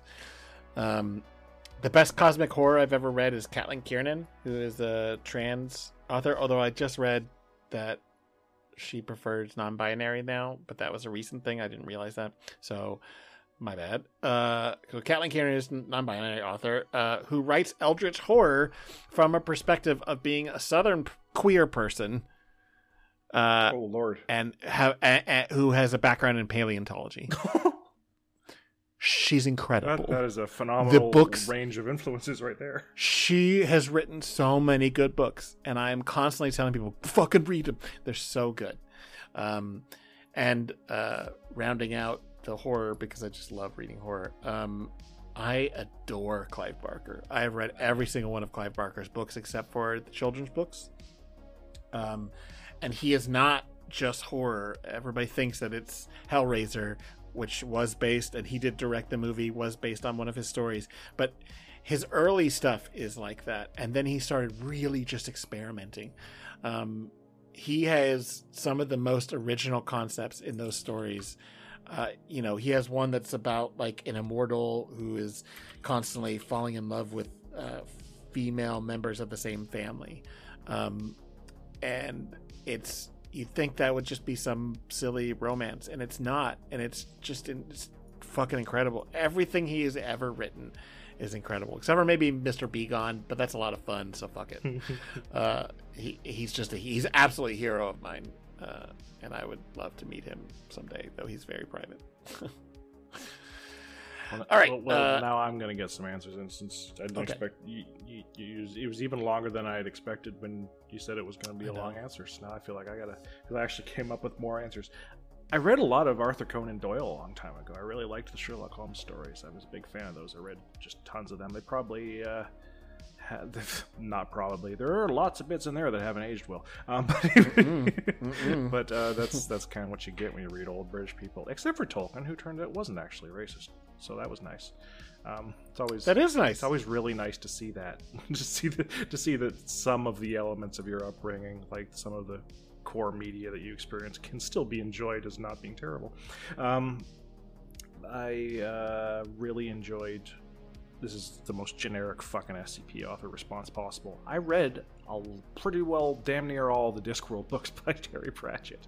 Big fan of Terry Pratchett. I always loved Terry. never read any of those He's outstandingly clever and a really, really good natured human being who writes stories about a lot of people engaging He in wrote- really absurd situations. did he he wrote good omens with neil gaiman He wrote Good Omens with Neil Gaiman. Oh shit, I would recommend that. That's another dumb fucking recommendation because everybody's fucking. I, I, yeah i read that that was good that's one of the few neil gaiman books i like I really liked the adaptation. Um, Oh yeah, The the, The show's the, great. chemistry between the leads is, is Incredible. phenomenal. There's it's A- so good. out of this world. Absolutely. I hope they get a third season. Uh, the second Me too. Season knew so much that the chemistry between the leads was phenomenal that it didn't even bother having a plot. Yeah, it's just so funny. The second with them. season is so much smaller, but it's just as fun as the first one because you're just like, hey, what if we just hung out with these two guys? right? And it works Yeah. super well. I hate that I keep forgetting um, the name of the one who isn't Doctor Who. Uh, what's his fucking name? Uh, Michael Sheen. Michael Sheen as Aziraphale the Angel is. Arguably the bigger actor. yeah, yeah, I know. I just always forget his name because his name is is deeply generic, not the David Tennant. I love that Michael Sheen has some of the most incredibly serious roles, and he also was like in Underworld and he was in the Twilight movies. Right. It's just so funny to me. he's he's absolutely pitch perfect in Good Omens. He's just just the most. You just just just want to hug the poor guy. That show is so good. it's a great show. Um, Mhm. yeah, I'll leave it at that for now All right. because the same Uh, question's about to come are- up again anyway. Yeah, because Elf Lawyer says uh, favorite nonfiction books and fiction books. Favorite non my favorite fiction book is The Hobbit, uh, but my favorite because it's the first book I ever read actually, and I still adore it. I've read it many times. My favorite nonfiction book. I haven't read a lot of nonfiction books. I say that that's a lie. I've read more than almost anybody I know because of my comprehensive exams. Yeah, but none that's- of, but none of those are my favorites. Yeah. uh, I would say I, I really enjoyed. Uh, I think it was called Inside Out. It was uh, basically the autobiography of Pink Floyd by their drummer. I really enjoyed that because I liked Pink Floyd. Pink Floyd's very cool. That's one of the few bands I liked as a teenager that I still like. Same. They've always been probably my favorite band. I just love They ho- their shit holds the fuck up. It has for, for decades. They still use it to test stereo equipment because it's so good. Um, I would say that and David Bowie. oh, for sure, Uh, Bowie. uh, Damn right. Oh, you know what? I still I like Louis Armstrong a lot, and I still really like Louis Armstrong. So that's but that's everybody likes Louis Armstrong. Come on. Um, all right, favorite nonfiction book: uh, People's History of the United States uh, by Howard Zinn. It's not a it's not a fun read, uh, but that book is probably responsible for me being a leftist and progressive. yeah, I, I Um, wanted to quote some. it's not a fun read. I wanted to quote some like super left-leaning history book that I read, but I just couldn't think of any that wouldn't dox me. Fair. uh, but yeah, if you have if you have any interest in history, and you are already a little bit left leaning, or you are at least open minded, um, Howard Zinn's People's History of the United States, which he has consistently updated over the years, um, is uh, uh, it's hard to call it wonderful because it's really upsetting, but it's um, it's a really important work. It's very digestible history. Uh, and it's basically just all about how uh, actually we have always sucked. It wasn't just since World War II. We were like, oh, it's really just the imperialism since World War II. No, no, it's always, always. My brain's a little bit. The United right States Now. has this been Howard Zinn horrible. book? Is that what you said? Yeah. Yeah, of course. Awesome. Yeah. All right. What's your favorite fiction book? Oh, you said it. The Hobbit. Hobbit. Um. So, uh, this is so hard. Favorite fiction? One? No. Uh, I'm gonna say three. Um, uh, Dune by Frank Herbert, uh, which is, I think, really getting more popular these days because of the movie, Yep. and a lot of people are realizing that it, it really has a lot to say. Unlike But, the last time uh, there was a movie, which made it less popular. Right. Um, but Dune is a book you can go back to over and over again and always discover something new because that man put in so much work into that world building. And yet, there's also really brilliant characters. It has a lot to say about our society directly. It's it's an allegory for a lot of things that are wrong with society. Um, the whole Dune series by Frank Herbert, not his son. Ignore those. Um, but everything up until the, I think the first five books are him uh, are wonderful. They get really weird. So when people complain about everything after the third book being weird, you're being babies. and uh, get off your fucking uh, high stool uh, and get in, go, sit down with your fucking adult pants and and read the weird shit. God Emperor of Dune is yeah, he's not relatable. Yeah, yeah, Leto turns into a real piece of shit. You know why? He's a fucking emperor. Of course he turns into a piece of shit. Uh, every single le- world leader has always been a piece of shit. All of them. It's true. Um, Dune is right, you know. the whole series is incredible. Um, uh, I- I- like I said, I've been obsessed with Kurt Vonnegut for a long time, but I'm not going to say the obvious answers. Um, although I really like Slaughterhouse Five and Cat's Cradle, uh, my favorite book by Kurt Vonnegut is Bluebeard, which is non-science fiction at all, which is weird for him. Uh, it's a story about an artist who used to be very famous, um, and is now sort of um, living on his own in like a beach house that's sort of like in like the northeast. Like it's not like a hawaii beach house. He's living in a very tiny community and he doesn't want to be bothered by anyone. And a woman comes to interview him to do like a life history sort of thing about his life about his career. Um, and he's a very miserable old man who hates everything. Uh, and it's uh, that book. It's uh it's real good. There's a there's a chapter of that book that just describes one of his art pieces. And there's very few things i've been more moved by than just a description of this man's art that never existed. No one ever wrote drew this picture. It's it's incredible uh, and silk by Caitlin kiernan because that was her first book that i read and uh, it's uh it's real weird and great um and also, you know what? Fuck it. Comics. Uh, Seven Soldiers by Grant Grant Morrison, Tom Strong by Alan Moore, and Grendel, all of it from Matt Wagner. That's good. If you haven't read any of those and you like comics, fucking read Seven Soldiers by Grant Morrison. Grant Morrison's done a lot of good things. Seven Soldiers, I think, is his best thing. It is one of the few things he actually knows how to end. right. he does have that problem. Uh, uh, Tom Strong by Alan Moore is weirdly not like any other Alan Moore book you've ever read. It's just a it's a fun superhero, but it's really saying quite a lot about society. Uh, and Grendel is I. It's hard to describe Grendel. Uh, Grendel's really good. People should read Grendel. It has nothing to do with the, the novel Grendel this, this, or the Beowulf. this, I guess, got my brain thinking again. Um, nonfiction, I actually realize. Um, the thing that got me into history was a couple of books that my dad gave me that I've still got the copies that he gave me uh, by a Canadian journalist, uh, popular amateur fudging historian named Farley Mowat, uh, who famously said that doesn't let the story get in the way, uh, doesn't let the truth get in the way of a good story. So he, he wrote historical uh, stories. Um, he he would embellish occasionally. Yeah, he, he got in a bit of trouble for embellishing, but he wrote these two books called.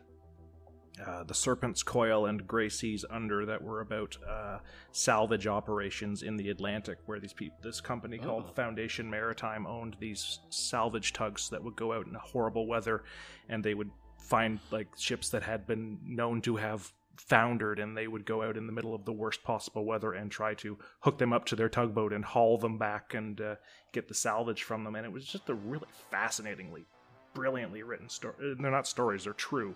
They're um, mostly. the, he, he, he he does the thing that a lot of old historians did, where there's there's embellishments, and they seem to know things that the characters know that there's no way the author would really know they said or did. But eh, as a general nonfiction thing, they, they're really fascinating, and they really got me interested in the past. Um, and I think that's the reason I became a historian. So Farley Mowat.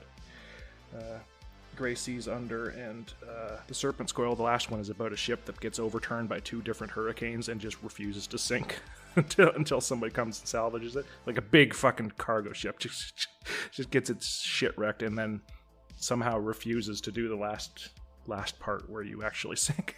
They're really just really entertaining. Um, and a lot of ver- verisimilitude, very real stories, uh, and that's that's I think what I, always got me interested in history is stories that happened in the real world that are so crazy they're more interesting than things people come up with fictionally.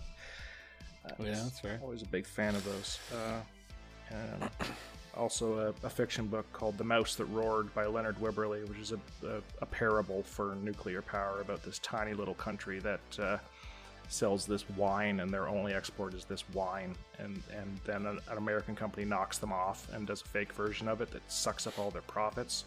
So they find out that because America sends so much relief to countries that they've defeated in war, they declare war over the wine, intending to lose the war with the United States so that they get money from the United States for having been beaten in a war. But they accidentally go while the United States is doing an air drill, so they successfully complete their objectives and they win a war against the United States. And it, it just gets oh worse and worse from there. It was a fun little po- political parable that I really enjoyed as a kid. And I think that probably had a lot to do with my later um, mental development. Although the film is terrible, it's a Peter Sellers movie where he plays like half the characters, including a woman, and I really didn't like it. but it's a good book. Yeah. Anyway, where are we? Is this real life? Yeah. Uh, it's uh, your favorite name. My favorite name? Yeah. What? Real surreal. Oh, Sir. Real Sir, Real Sir, Real Sir, Real Sir. Oh, yeah. Oh, so I, I'm right. I read this right. Real Sir, Real Sir says whether or not you actually plan to slash want to slash ever would. If you had to, what would you? What would each of y'all be most likely to write about for any hypothetical non-SCP? Sorry, Harry, too easy otherwise. Fiction novel or series? Did I answer first last time? No, you did. Um, I have a novel about uh, people who train as trackers in cities, Mhm. uh, as opposed to being rangers or hunters in the wild. Um, specifically, it's like a noir supernatural. It starts off as a murder mystery and then turns into something very, very different about two very different people in very different walks of life. One is a veteran and a private investigator, and the other is a modern day shaman who works uh, mostly in corporate espionage, um, which I'm currently revising uh, to try and push to agents. Uh, so that is, and that would be part of a series if it got picked up. Uh, and eventually, as I mentioned earlier, I have the story seeds of something set in Prague after World War One about uh, the resurgence of ancient worship during a snowstorm over uh, a, a vet's Christmas vacation uh, from his med school. That is a great pitch. It's gonna get weird, I think. Uh, I'm I'm right now I'm I'm doing actual notes on world building because I can't just wing this. so that's those are my answers. I have one that came up in a bizarre context that sometimes is an SCP project and sometimes isn't. Um, because I was on the Yurtcast, the uh, question mark defunct question mark uh, podcast with Dune, Rounder, and Plague. Uh, Rounder, Dune, and Plague. Jack. And Jack. Yes. Yeah, but you know it's funny to leave them till the end and forget them. uh, I was I was on one episode of that, and we were talking about cannons. I believe it was whether or not you would have sex with the cannon, uh, although it wasn't phrased that way. Uh, God, how did we? How did our careers ever survive that one? Um, maybe they didn't. And Dune couldn't remember the name of the gulf, and he called it the Gulch. And that just set my brain off because I have read, not read, I have watched a whole ton of uh, 60s Western shows with my dad, and they all have these same sort of tropes Yeah. where, where Mhm. where reality is structured in a way that reality is not actually structured, and and there's all of these peculiar things about how a western is structured in the 60s that is consistent and a little bit fucking weird if you stop and think about it and i just can't get it out of my head of the idea of doing a western where it is explicitly all of those things are going on and it is very clear that it is wrong that the world is working that way in a, like in a cosmic sense and it's just a, just a, a weird west story about how strange Western tropes are, and I don't want to really go into it too much detail in case I actually do do it at some point. But it would be fun, Yeah, that's why I was vague on my things because it's like right? I'm not gonna I'm not gonna sell it right now. Right. Uh, that sounds good. yeah. Weird West is a, a genre I fucking like. Uh, although most of the time it just turns into like, oh, they're werewolves and uh, they eat people or something um, in movies. But in stories, I feel like there's been several comic series that are Weird West that I love, like East of West or I forget what the other one was. It was back in the day. It was drawn by John Cassaday. Anyway, really leaning into the vibe is always good. I mean, like, it doesn't even take a mm-hmm. lot. You can do it great deal parsimony. You can make w- Weird West work. I mean, the song "Ghost Riders in the Sky" is an incredible mm-hmm. horror story that is mostly just a chorus. yeah, totally. the West is really good for that because I mean, the whole thing is constructed anyway. It's it's not at all how reality. Yeah, it's all bullshit. Yeah. Yeah, exactly. Uh, all right, let's uh, move on. on. Kate, Kate says, "What's your favorite cosmic horror?" Fall in London that I mentioned earlier, conveniently enough. Uh, yeah, good point. Uh, mine is Cabal or Nightbreed, depending on the edition of the book, Mhm. uh, by Clive Barker. That's also my favorite horror movie. It's not a good horror movie. Um, it's actually very bad because of the problems with uh, funding and, and, and director not getting the cut he wanted. But, but the book is amazing. Um, also, the Imajica, which is also by Clive Barker. Mhm. Um, that one is, I don't know how to describe it. I think it's technically cosmic horror though, but it is more of a cosmic horror odyssey Okay. a lot of going to weird places. Uh, very, very uh, Odysseus like.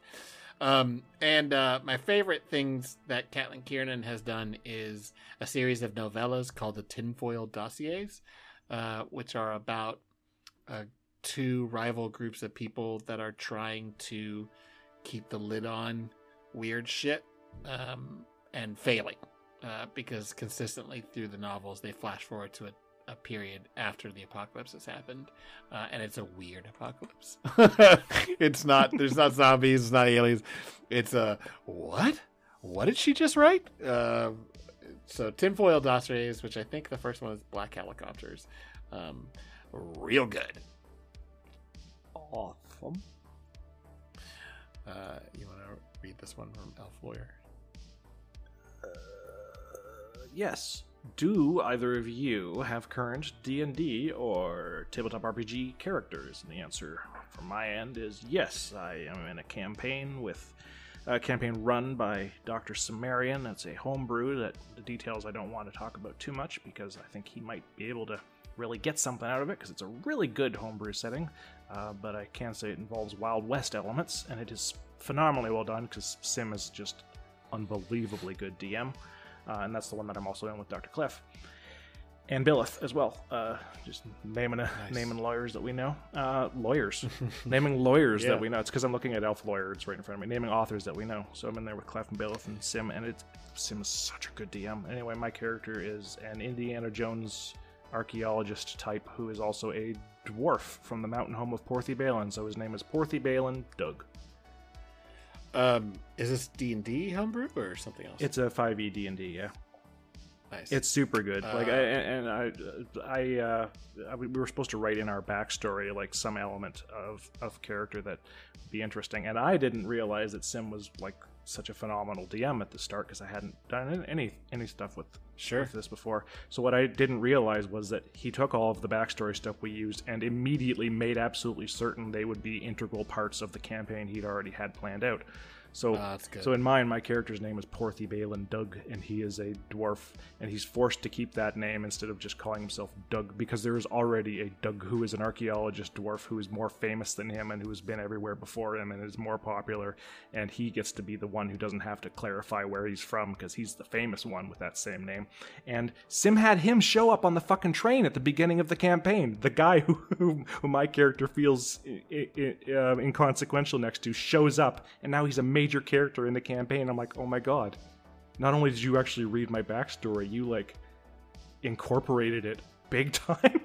and now we've had this whole character development shit with it, and I'm just amazed at the the effort he puts into his campaign. So cannot more strongly recommend uh, Dr. Cimmerian as a dungeon master. Yeah, that sounds great. I'm jealous. Yeah, Um, you're on a. I know you're on a campaign too, aren't you? That you've been in for a while, have you? I was. Oh, you were. I was. Uh, yeah, so I was on a campaign with uh, Dr. Magnus and uh, Malice, uh, and Malice Graves. Oh, right, uh, and um, which was, but it, it kind of fell out, uh, unfortunately. Um, but it was fifth edition D and D where we uh, adapted, where Mal, who was the DM, uh, adapted Curse of Strahd Oh yeah. uh, which is a classic um, sort of uh, Carpathian vampire story. Uh, but we set it in a uh, a D&D Sword Coast where uh, a war had been going for the last 25 years and it was diesel punk so it was like the effect the the equivalent of uh, World War 1 right. uh, so like I had like a shitty assault carbine and uh, you know along with the battle axe, uh, and I was a um, uh, Goliath Fighter because I'm I was boring and had never played D and D, so I just picked a fighter. Uh, I'm a fighter too. uh, with with demon horns who had served 10 years uh, uh, from being a teenager uh, and then was kidnapped uh, along with the other party members and deposited into uh, this diesel punk meets the carpathians uh, i loved it uh, very much it was every bit my shit uh, and um, unfortunately it, it stopped uh, i think probably for a lot of reasons but uh, yeah, it. Uh, I I miss I miss doing uh, I miss doing tabletop RPG stuff. Years ago, years and years ago, I did a. I was playing a rogue. Uh, uh, I don't remember what they were called because it was Earth Dawn. It wasn't D and D, um, which is the basis for Shadowrun, but it's like in the ancient past. Shadowrun. It, it existed before Shadowrun actually did. Um, and I was also a cop in Cyberpunk 2020, uh, but a cop who was pretty much hated his job, and I just consistently was the worst cop ever and helped out criminals. It was uh, pretty fun. Um, also, I ran uh, Vampire the Masquerade and Earth Dawn for a number of years, nice. so I had lots of characters. But Wow. Anyway, uh, all right. Uh, you read Unk Griffin, UNC. yeah, Griffin. UNC Griffin. How do you pronounce K E T E R, and why are you wrong? Keter, because that's how you fucking and pronounce it. Grigori, actually, this is true. Can't be wrong about this because it's That's right. Like a lot of things from the early parts of the site, uh, Wiki weirdly co opts a lot of Judaism. I don't know where that started, but it does. There's the amount of Kabbalah stuff that's just in the item item class. Yep, it's real strange. Uh, when I first read it, uh, and this just makes me feel good, because I feel if you're gonna be wrong, you might as well be uniquely wrong. No one else has ever said this, but I thought it was pronounced cater. So everybody Nice. goes, "Do you pronounce it keter or keter?" And I'm like, "No." But now I would pronounce it Uh, correctly because, you know, why would Genuinely, I don't understand why anyone would say it was Keter. no? I, I don't understand. There's there's just the Well, one. T. like hello, Where there's you- the where- where's S&C the S&C Plastics tale about the Keter Skeeters. Obviously, that's how you say. it. um yeah it's so funny when you hear people pronounce things uh somebody recently and i won't throw them under the bus but somebody recently did an audio adaptation of uh, scp-5904 which is inhuman resources which was the second victim article. And i've said victim a thousand times. I know lots of people say vktm um you know vikander need technical media. This person said vikander need Need. Technical media. every time they said the word and i i love it i'm not even making Yeah. fun of them I- don't understand why they thought that was the It's right pronunciation but it's so do. funny It's a very yeah I, it could have been an intentional thing I, Like very funny Need technical media. Need. all right uh crocat says do you like butter or jelly on your toast Yes. no not really uh, i'm gonna be very super california uh, i prefer avocado Super California. Uh, that's not what I thought you were saying. I was very confused. i like I'm going to be very guacamole. supercalifragilisticexpialidocious. I yeah, I'm not gonna say that. Um, I I don't do a lot of toast actually. Yes, Uh, I go to the Mexican market and I buy burritos uh, and I buy avocados and uh, I like guacamole so much that my girlfriend brought me a molcajete, which is like a giant mortar and pestle pestle that you grind up avocados to make like the perfect guacamole. Uh, and it weighs like 20 pounds and I use it like four times a week. nice. So I grew up, you know, and my dad owns two avocado trees in his backyard. So like, I just, I've been eating avocados for a long time. Like they're just their life. So anyway, uh, My dad makes read this sourdough next- bread and it's phenomenal. Oh, So yeah, I bet that's good. So good. Yeah. My dad doesn't make anything.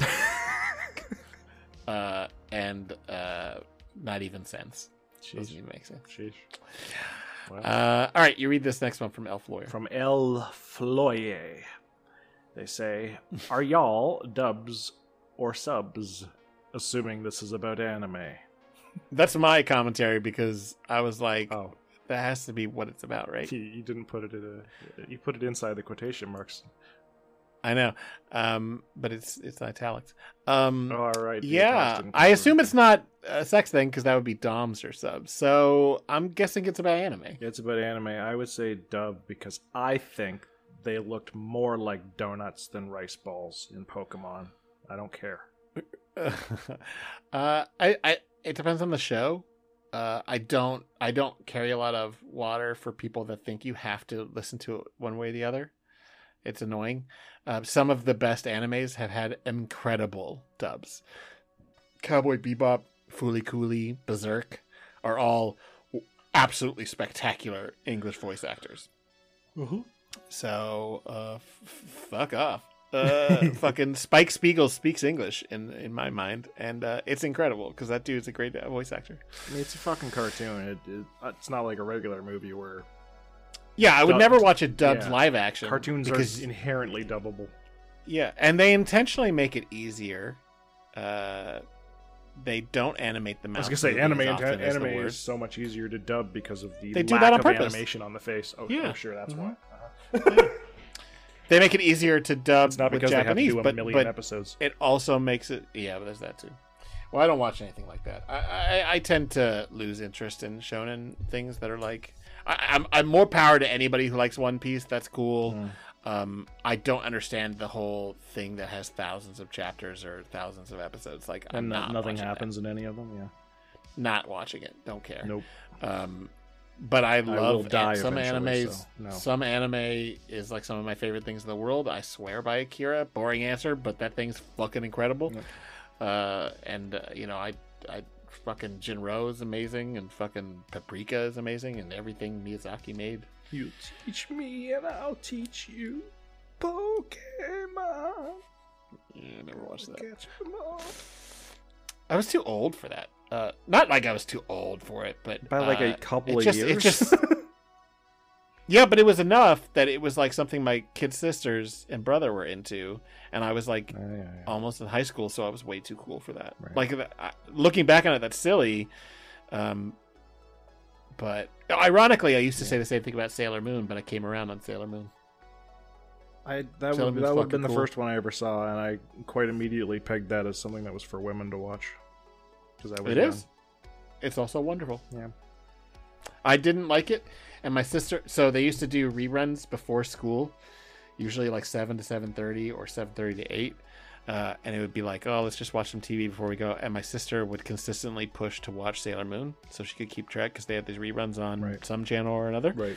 Um, and I would watch it begrudgingly and complain the whole time. And within a few months, I just stopped complaining. And then I didn't admit until my 20s. Uh, we were on vacation somewhere. My sister, me and my two sisters, without parents or anything. And we were drinking. And uh, Mm. my sister hilariously accused me of, of liking um, Sailor Moon, even though I pretended not to. And I was like, yeah, you're right. That's I love it. beautiful. That's a beautiful. I fucking love it. It's amazing. Uh, anyway, all right. Uh, Lizard Wizard. I was says- always I always preferred uh, Oh. Sailor Mercury to the, the rest. Which one's Sailor Mercury again? Is that the red skirt? I think that's the the, long blue brown one. hair? I think that's the blue one. I think it's Oh, Amy. yeah. Yeah, blue one because she's a nerd. Anyway, what were we doing? Yeah, yeah, yeah, yeah. This Sailor see, this is Mercury. actually Yeah, acceptable because yeah. I was a Yeah, yeah. teenager when this was out. anyway, Yeah, yeah, yeah. That's that's that's what that sound is that I'm making. Yep. Fuck Mhm. off. Big fan. Big fan. nope. I'm not. I, nope. I'm being serious. Big fan. Um. Okay. Uh, What were we doing? Lizard Wizard says, "How do you stay focused on writing one project for so long?" I don't. I can only focus on whatever is currently the least urgent thing that I should be focusing on. um, and then I just eventually come back to the thing that I was working on. Um. Yeah, I don't do that because I mostly just work on one thing at a time. Yep. Um, like a sane person. um, well, I'm just very focused on getting something finished. Um, I think dedication is really important. Like, it's a boring answer, but uh, this is a skill. It's a muscle you can exercise. You have to, you cannot wait for the quote unquote right time. Okay? A lot of times when I've written stuff, I have not felt like writing. Yeah.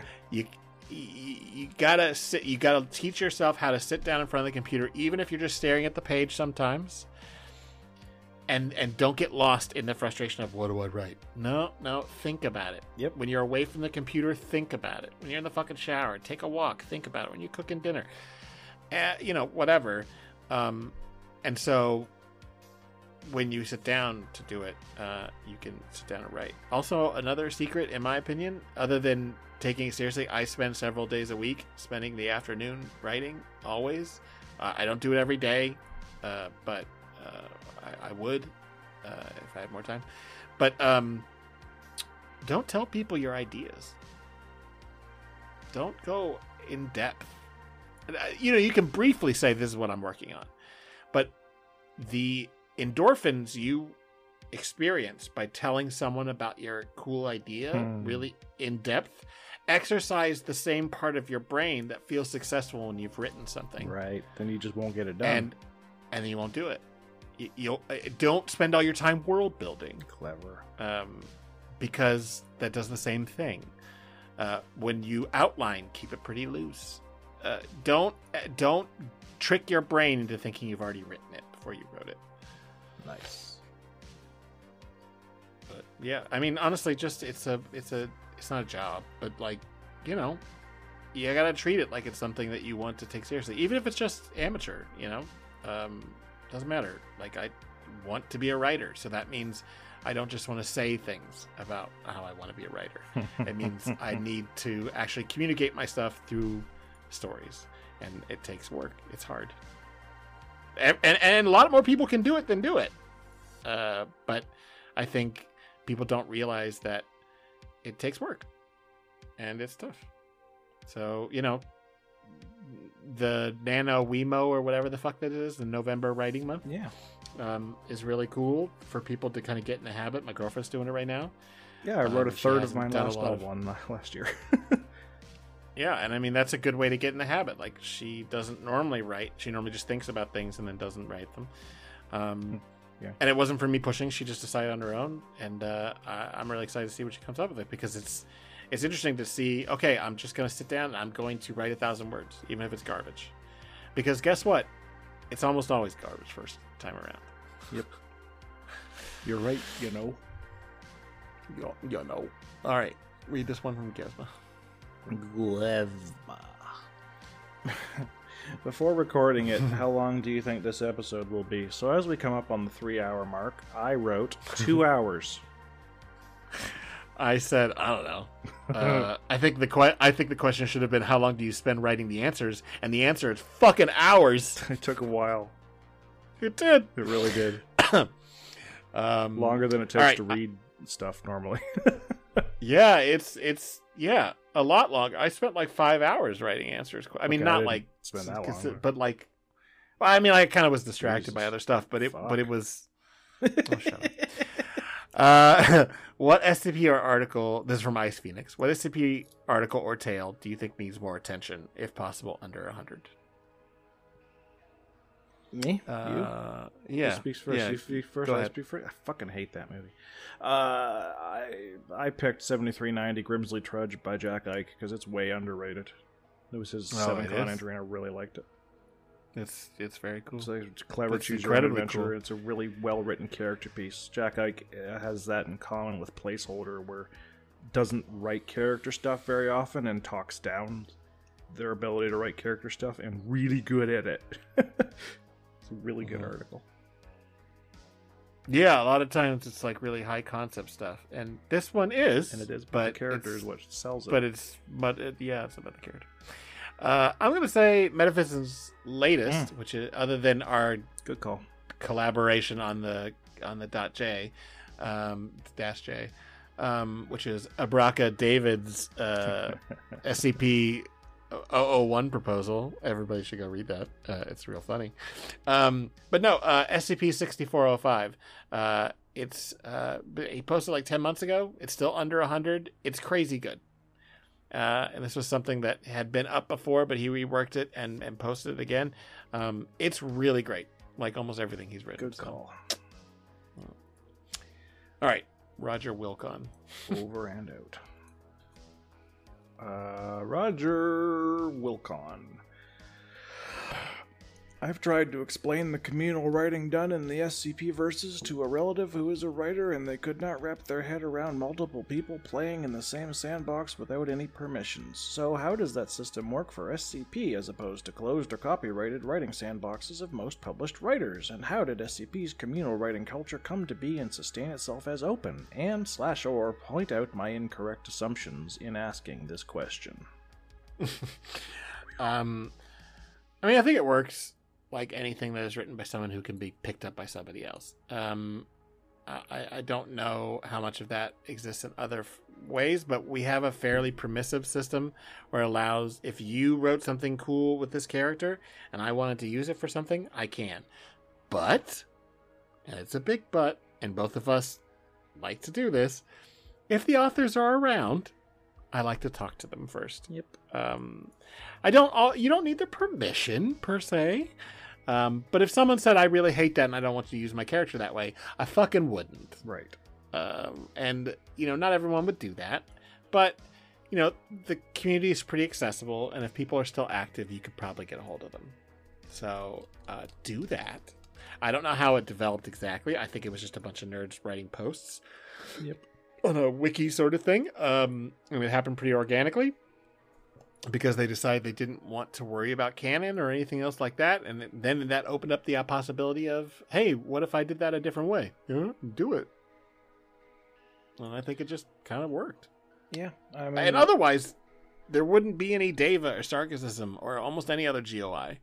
Like, if it wasn't allowed for other people to touch your thing, it, it, none of the really important shit on the wiki would probably be there. right. Like, big stuff, I mean. Right. Like, um, and and in terms of it being an actual problem, I mean, people will frequently spy on you to see what you're writing, but the uh, the number of cases of people actually taking something someone else has has written and um, and and trying to pass it off on their own, there are cases of it, and there are cases where collaboration has led to miscommunications that has led to people being banned for a while or, or for longer than a while or for shorter than a while but as, as a, as a general rule i think there's just this sort of understanding that if it's on the sandbox it's not yours Yeah. Yeah, I mean, if it's not on the site yet, then you can't play with it. Yeah. Um, and once it's on the site you can't play with it and if you do see somebody's sandbox and you want to know if you can use the stuff you ask them uh, and you get actual absolute permission explicitly written down where someone can see it. Um, but as, as a general rule i've never had a problem with it. Um, and and i mean i have a lot of sandbox stalkers. It's never been an issue.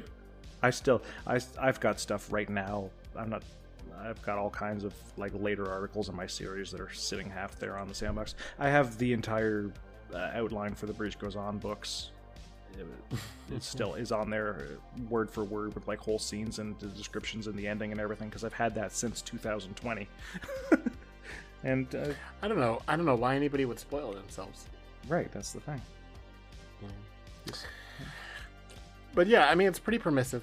Um, it, it is. I, I agree that it's probably hard to imagine for a professional writer, um, but it is The benefits. not anyone. Not anyone. Not any one of us owns anything. Um, but you know, I I would be very surprised if somebody else wrote a story with Clef and Varus in it tomorrow. Right, there's you so know, much that can be done that the odds of somebody Yeah. just limping onto what you're doing is slim to none. And, Yeah, and, and, and anyone who's likely to do that is not likely to do it well and it won't last. Right. Yeah. Uh, you have to understand that even though everything's permitted, as long as it's not just straight up um, stolen, um, Everything is true, nothing. we look we, we really look at it pretty poorly when you just try and glom yourself onto something that's popular. Absolutely. So if you don't have something interesting to say about that popular thing, you know, it's uh, people are going to downvote it, and it's not going to do well, and it's Yeah. you know. There are cases where people have been like, I'm going to do this, and then somebody else does some of it, but that's almost always miscommunications.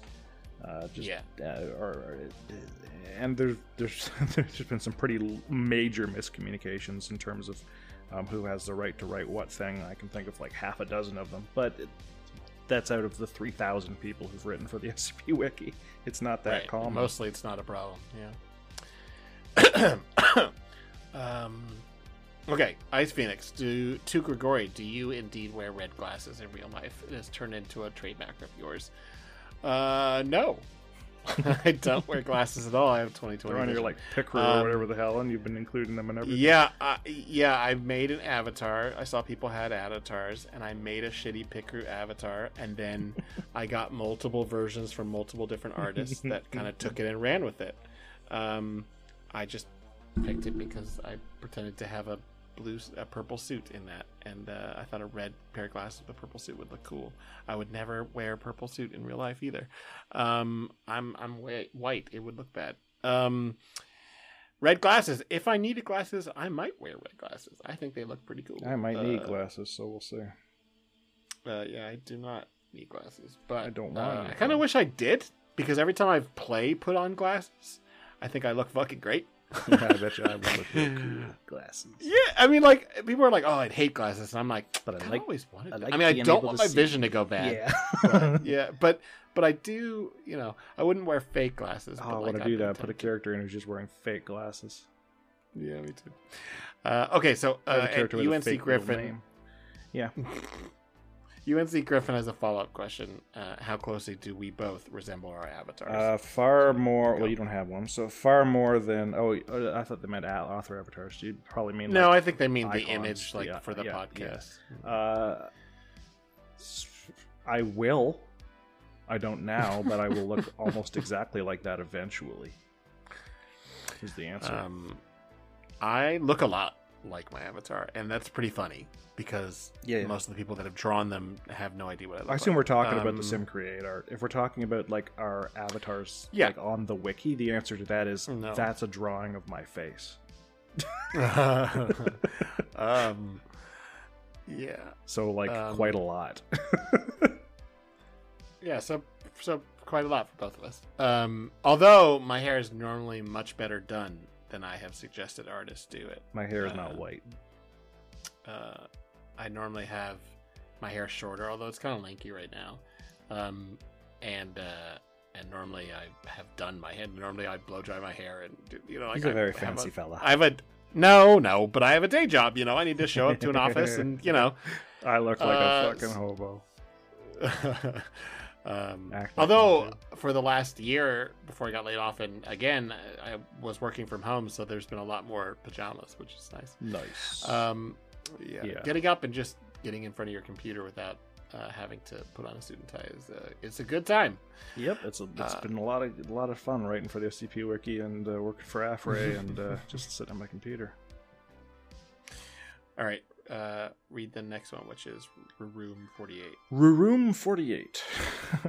Warhammer 40k. Least favorite faction slash army. Bonus points if it isn't some flavor of Eldar. Well, then I'll just skip the actual answer and say Space Marines. Just All of them? Just because it's overdone.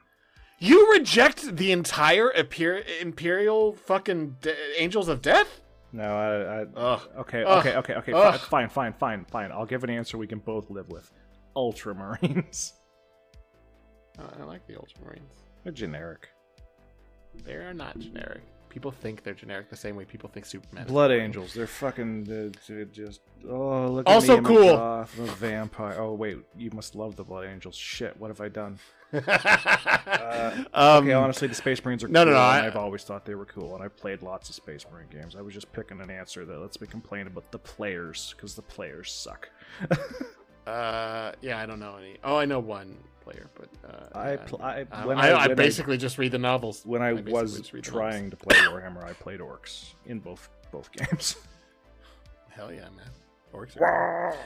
Um, I would never pick as my least favorite uh, a flavor of Eldar because my favorite faction is uh, one of the Eldar, which is the Ynnari. They're the death metal. They worship the god of death, space elves. Yeah, the Eldar Uh, got some cool fuck- shit going on.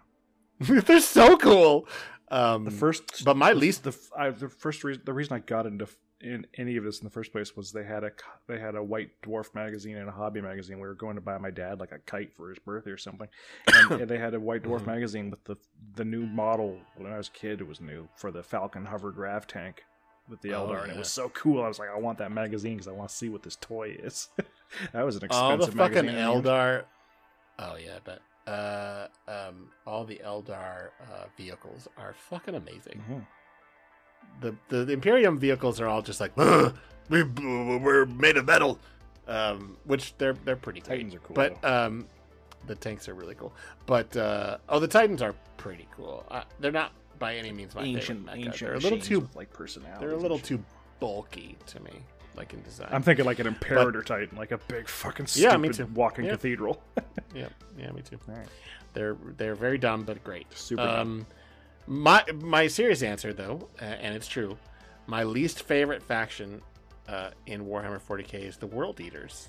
Mm. I Chaos Space Marine. fucking hate. No, I like some of the Chaos Marines, but the World The Eaters Eaters. are just they're the Hulk with you know that murder people. That's it. That's all they do. There- There's nothing to them. There's no interesting lore to me. It's just, oh, blood for the blood god, skulls for the skull throne. Shut the fuck Mhm. up.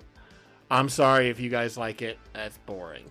There's a lot of cool chaos out there, and that's not one of them. I, that's what I uh, for. I hate Angron so much. I don't. Uh, I, fucking Angron. That's the worst. Of his a name is whole- fucking a whole Angron. set of bad names, and that is one of the worst. Yeah, there are a lot of bad ones, and that one Almost is all of them are so bad, bad. and that one is probably that was easily the worst out of all of them. Uh, I don't like the Tyranids just because they're kind of boring. Me too. I don't like them either. I like. They got no personality, They look cool. Zerg. They look cool, I mean, but that's Zerg are just them, but still, Well, Zerg are just them. Yeah, yeah. because Um, Blizzard hasn't had an original thought since uh, ever. ever. Yeah. Um. Yeah. Um. I could talk about 40k forever. Yes, um, know. I actually, you know, I know it's it's uh you know kind of boring, but uh, I like a lot of fucking Imperium stuff. Uh, they're terrible people. Oh yeah, they're they're objectively but, uh, bad. I, the sororitas are amazing. They're like warrior nuns. That was cool. I was around, I think, when they when they introduced that. so cool. Sisters of Battle. I wasn't. Um. Yeah, well, that's All right, that's better than- uh, okay, I think it might be funny if we answered this one at the same time. Like, like Okay, on a one- so on one, next two, one- three. So anyway, we'll see. We'll see if it's the same answer or not. Okay. G Monster uh, says Warhammer 40k favorite chaos god. So one, two, three, right, and so- then the answer. Okay. One, two, three. Tzeentch. Tzeentch. yeah. Come on, he's the god of sorcery. It's gotta be He's Tzeentch. dope. Fucking Lord of He's Change model incredible. He, oh yeah, and then the the the fucking the the the demon lords with the double bird heads. Those lords of change. Yeah, and uh, Kick-ass. all the weird, creepy little pink goblin fuckers with the horns that when you kill them, they split into two little blue ones. Yep. And the fucking thousand suns. No, Tzeentch is amazing. Easily Tzeentch. Hands down. No competition.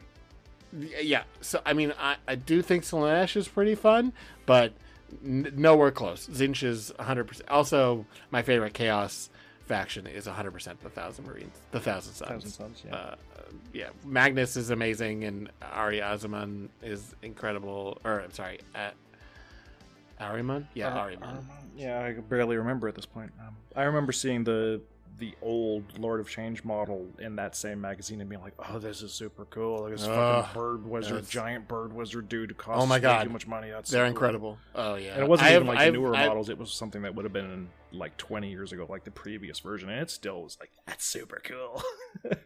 I have successfully resisted buying any of the models, but it, Oh, yeah. last time I was in a game store, uh, I had a real hard time not buying the the. Uh, I- don't even like Angron, and I had a real hard time buying the new Angron figure because it was like, "Ooh, look at that!" But then you have to paint it. Yeah, I'm not gonna paint it. It's not gonna happen. then I could pay money. someone to pay it. Ugh, fuck it.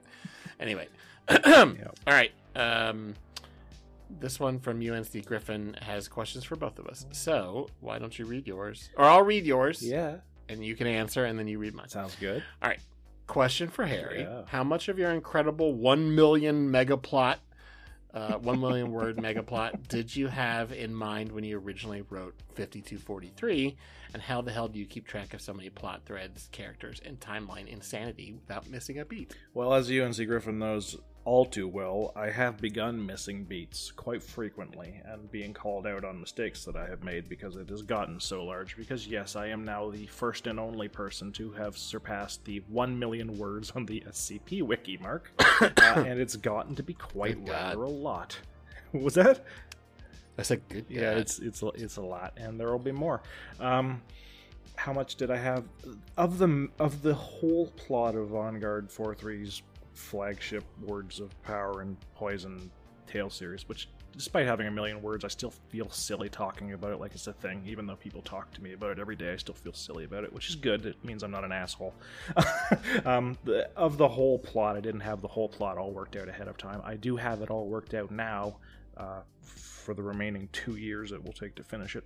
Um, but when I wrote 5243, I didn't have the whole thing from start to finish plotted out by any means, but what I did have was the general skeleton of all three of these books and probably the 001 that will end the third book all thought out when I wrote my third SCP because I wrote Wow. I wrote the majority of it as like it's Oh, a thing right. that creates alternate timelines if you fuck it up and I had written the full stories of each of the alternate timelines as a supplement for that article and the only person I could get to read both the article and the supplement uh, Caspian too read it and went I like the article I don't like these logs. They don't work. Like I don't I don't really get what you're going at. There's too many characters. I've never like nobody knows the characters. There's too many of them all at once and it was presented as a debriefing log, which meant there were eight people talking and you didn't know any of them ahead of time. And I'm like, you know, Right, yeah, I, I yeah. get your point.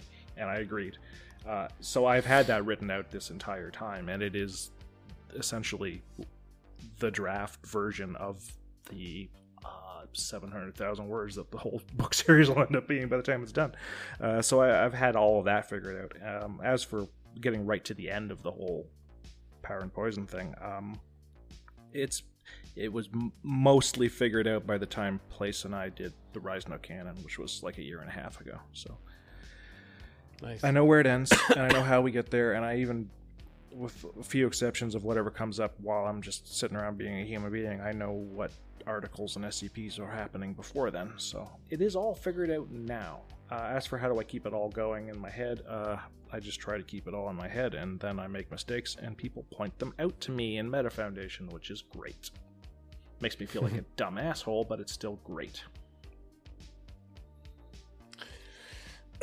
so, right, question for Grigori. How much did Yeah. you know about VKTM when you first came up with it versus how much you know about it now? And he's going to say, I know less about it now. No, uh, I knew nothing about it when it first occurred. Now. I know less than that. I remember. I remember telling you that I wanted to do something that was media and something that was like social commentary, and that was all I had. yeah, you were showing me Um, the Alan Resnick stuff. Yeah, uh, and um, this John came up with the idea. Well, just threw a bunch of ideas at me, and that became the first victim, which is Amnestic. Yep. Um, Amnestic. Uh, and uh, VKTM started off as a radio call sign, the way it's like KROQ uh, or whatever, uh, because it was a radio FUCK. channel that, yeah, um, Fuck FM. which which is a uh, Fuck, fuck. like a thing on FM radio. Um, and um, after that, I was like, oh, they should just be my guys. Uh, and I was like, oh, I've already got VKTM because victim. Um, what what could I? Uh, you know, what if I? And I I remember I did originally put uh, the the test from uh, Blade Runner without realizing it just slipped into my The head. I think it was test. you. Yeah, yeah. You were like, you know, that's from Blade Runner, and I'm like, oh, got it. I wonder why that. God, yeah, that's right. head. You called it something very similar to that, like Voight Camp Mhm. Technical Media. Yeah, like, yeah. wait It a was minute, very. It wasn't the same, wasn't but it was exactly. close. Yeah, yeah. Um, and so I went, okay, uh, Vikander Kneed uh, technical media. Um, and yeah, Vikander is 100% Alicia Vikander, uh, who's an actress who I've never seen her in anything. Yeah, Uh, that's been and need permanently put need in. is just a K word. That's funny to me. Because I, I did one Uh, about Alicia Vikander. I I did a VKTM about that that I keep forgetting I did. That's right. Yeah, yeah. Allie's niece. Um, and um, so I didn't know. Yeah, it all just kind of happened organically from article to article. Now I know fucking everything about And VKTM. I have several pages. It's not a show Bible, but I have several pages of notes about the origins and the reality behind them. And no, I will never tell anyone about it. I just double check it when I'm doing something to see if it matches up. it's pretty loose, but no, there is old school lore, and I've never revealed it to anyone. The bits of 7007 that are talking about quote unquote the origins, those are lies. I Well, yeah, no intentionally fucking made it sound ridiculous. It was people were like, "Is that really the origin?" It's like, no, No. it's some old timey British uh, archaeologist looking for a hidden For city. a no, media company. what? No. Not only does it That's not only is it not ridiculous. true, it also never gets around to even No. remotely looking No. like it could be an explanation for anything. no, Which is It's what's just- great about it.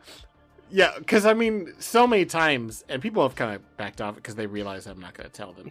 But for years, for two solid years, people were like, "Well, what's it? You know, what's this really about?" Um, It's about no, media. Not answering friend. that question. It's about media. Yeah, it's about a better it's- tomorrow, it's- my friend.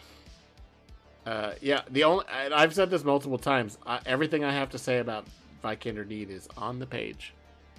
It's right there. Go ahead and read the hub. Read the articles. That's what I have to say about it.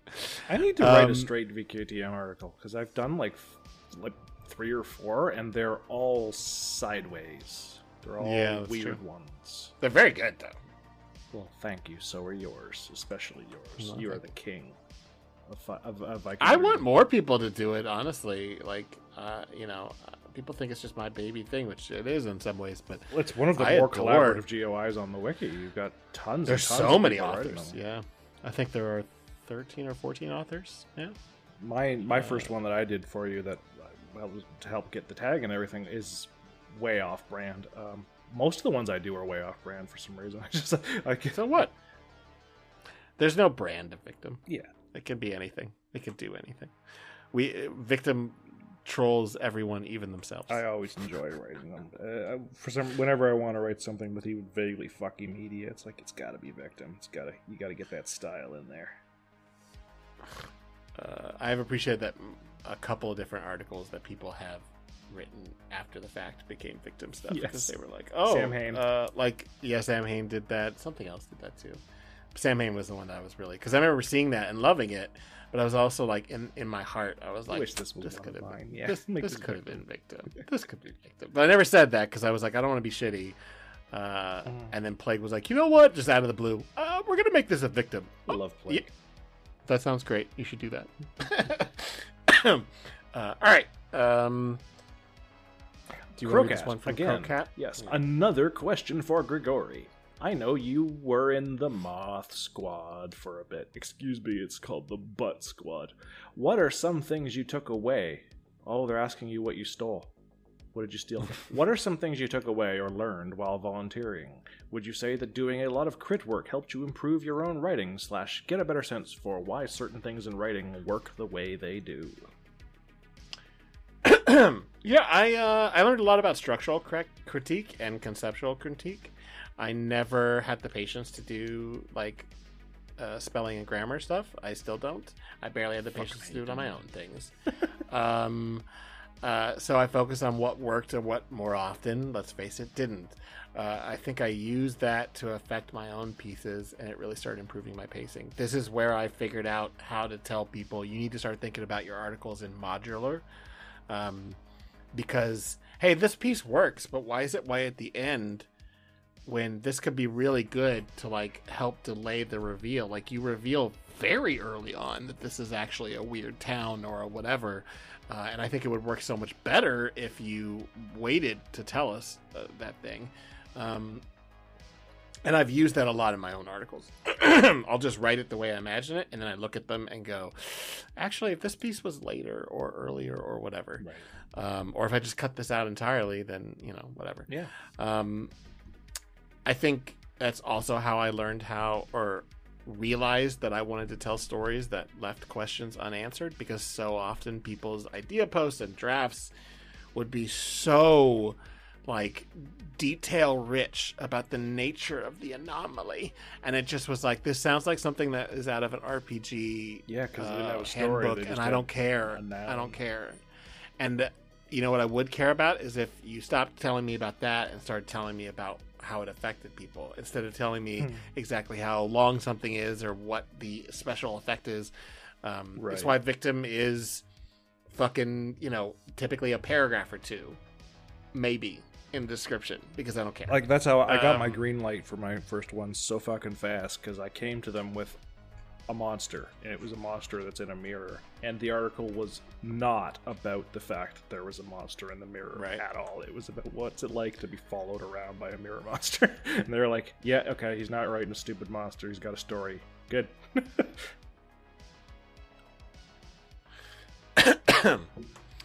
um,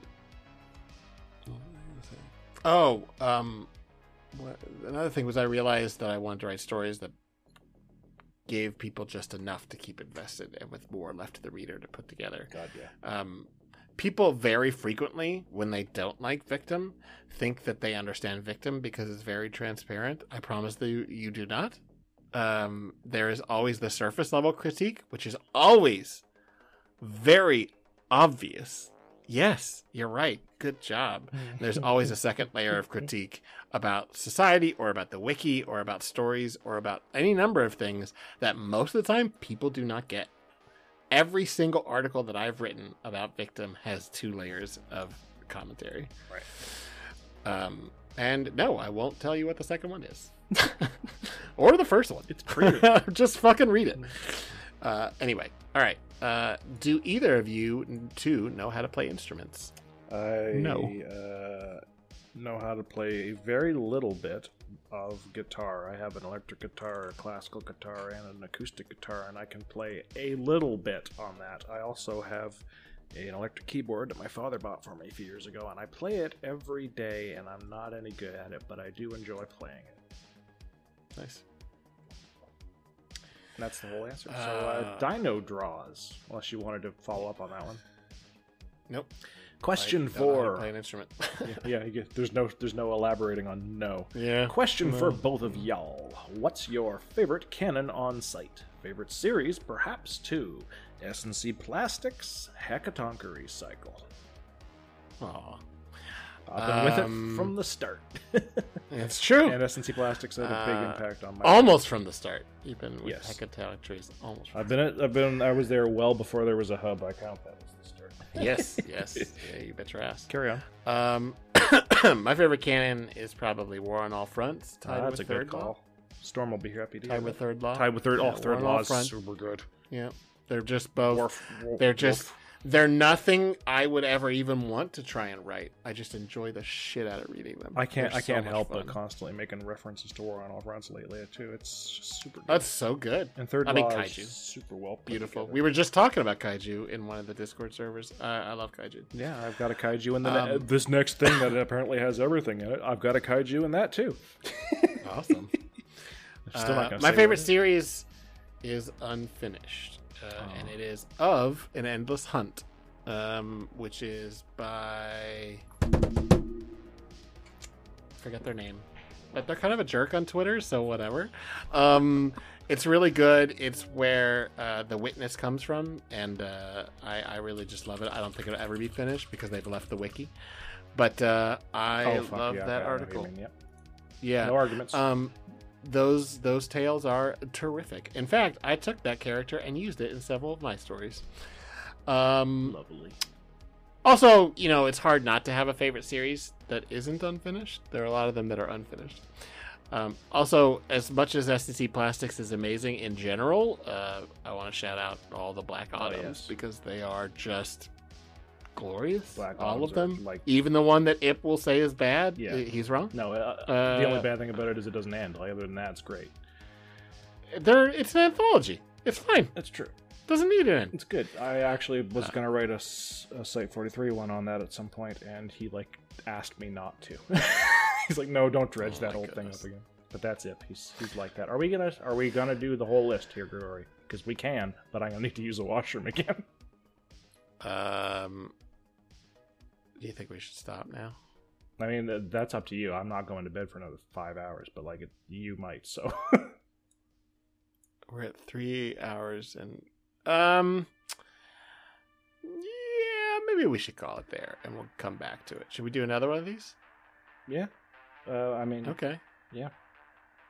Okay. All right. So let's finish out Dino Draw's second Yeah, question, okay. and then and then we can wrap things up. yeah, so that you're not just dead. Um, Yeah. where was I on this list? Uh, oh, was that was the the okay? This is Dino Draws as well. What are you, what are you guys' favorite things you personally written on the site? What are you most proud of? Grigori, what are you proud of? Uh, 6500, No shit, right? obviously.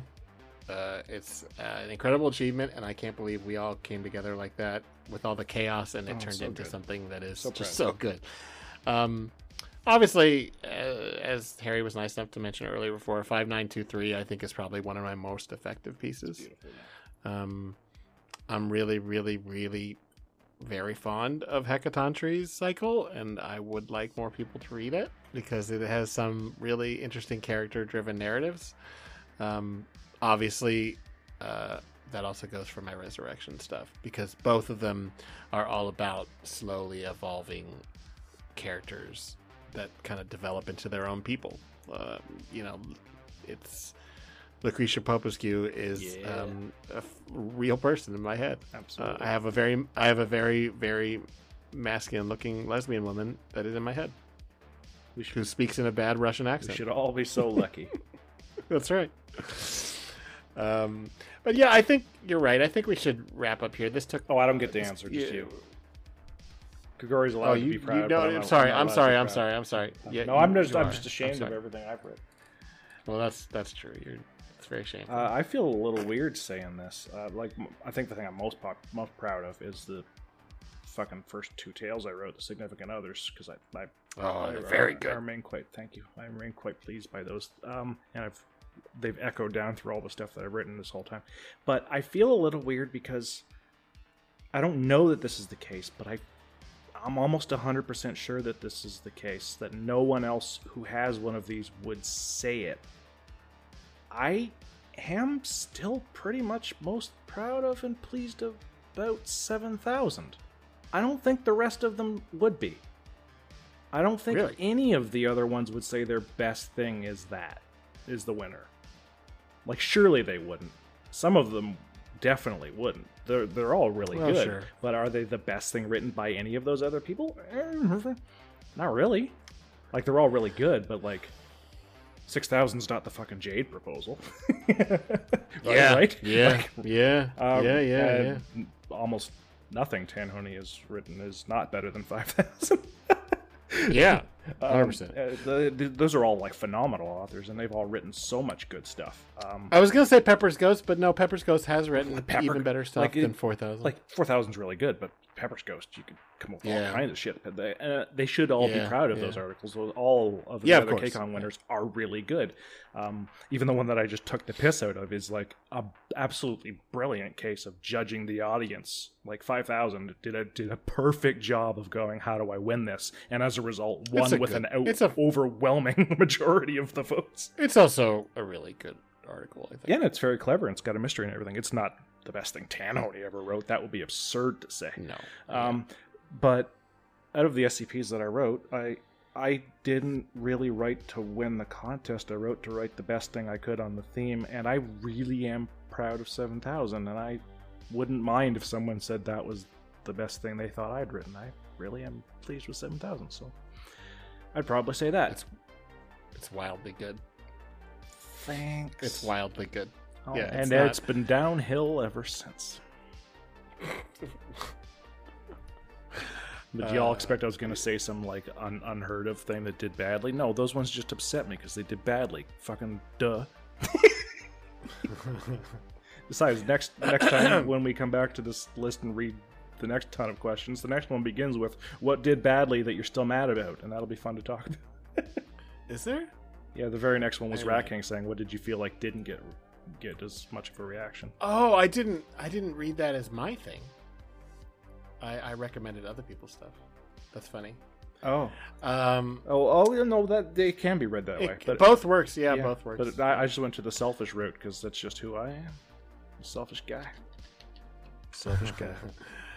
Um, yeah, so okay, thanks for tuning in. Uh, we did get so many questions that you know I didn't think we would be going for Fucking three and a hell, we half just hours. do so know how to talk, don't we? are, yeah.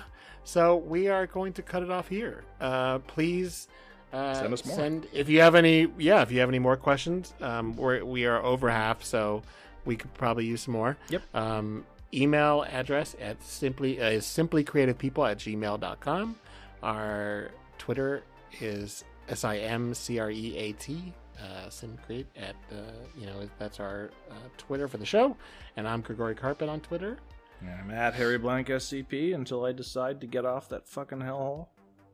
It's a hellhole, but it's still the best place to communicate to people about this show. So I'm stuck. That's the only Um, reason I'm still on there. yeah, me too. I would quit it in a heartbeat otherwise. Uh, but um, yeah, thank you so much. This was really kind of amazing. Um, Yeah, it's If- nice to, to see that people actually uh, want to know things. yeah, that we have. and uh, in, in the show description, uh, that we always leave a link to our Discord. Uh, there's a dedicated channel to Q and A's, uh, so you can leave new questions if you want to join up, uh, or just chat with us. Uh, I'm usually on there, so you, if you want to talk to me, um, um, just ping me. All right, uh, thank you so much.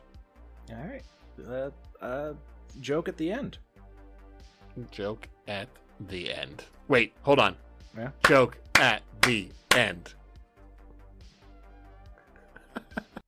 A plus.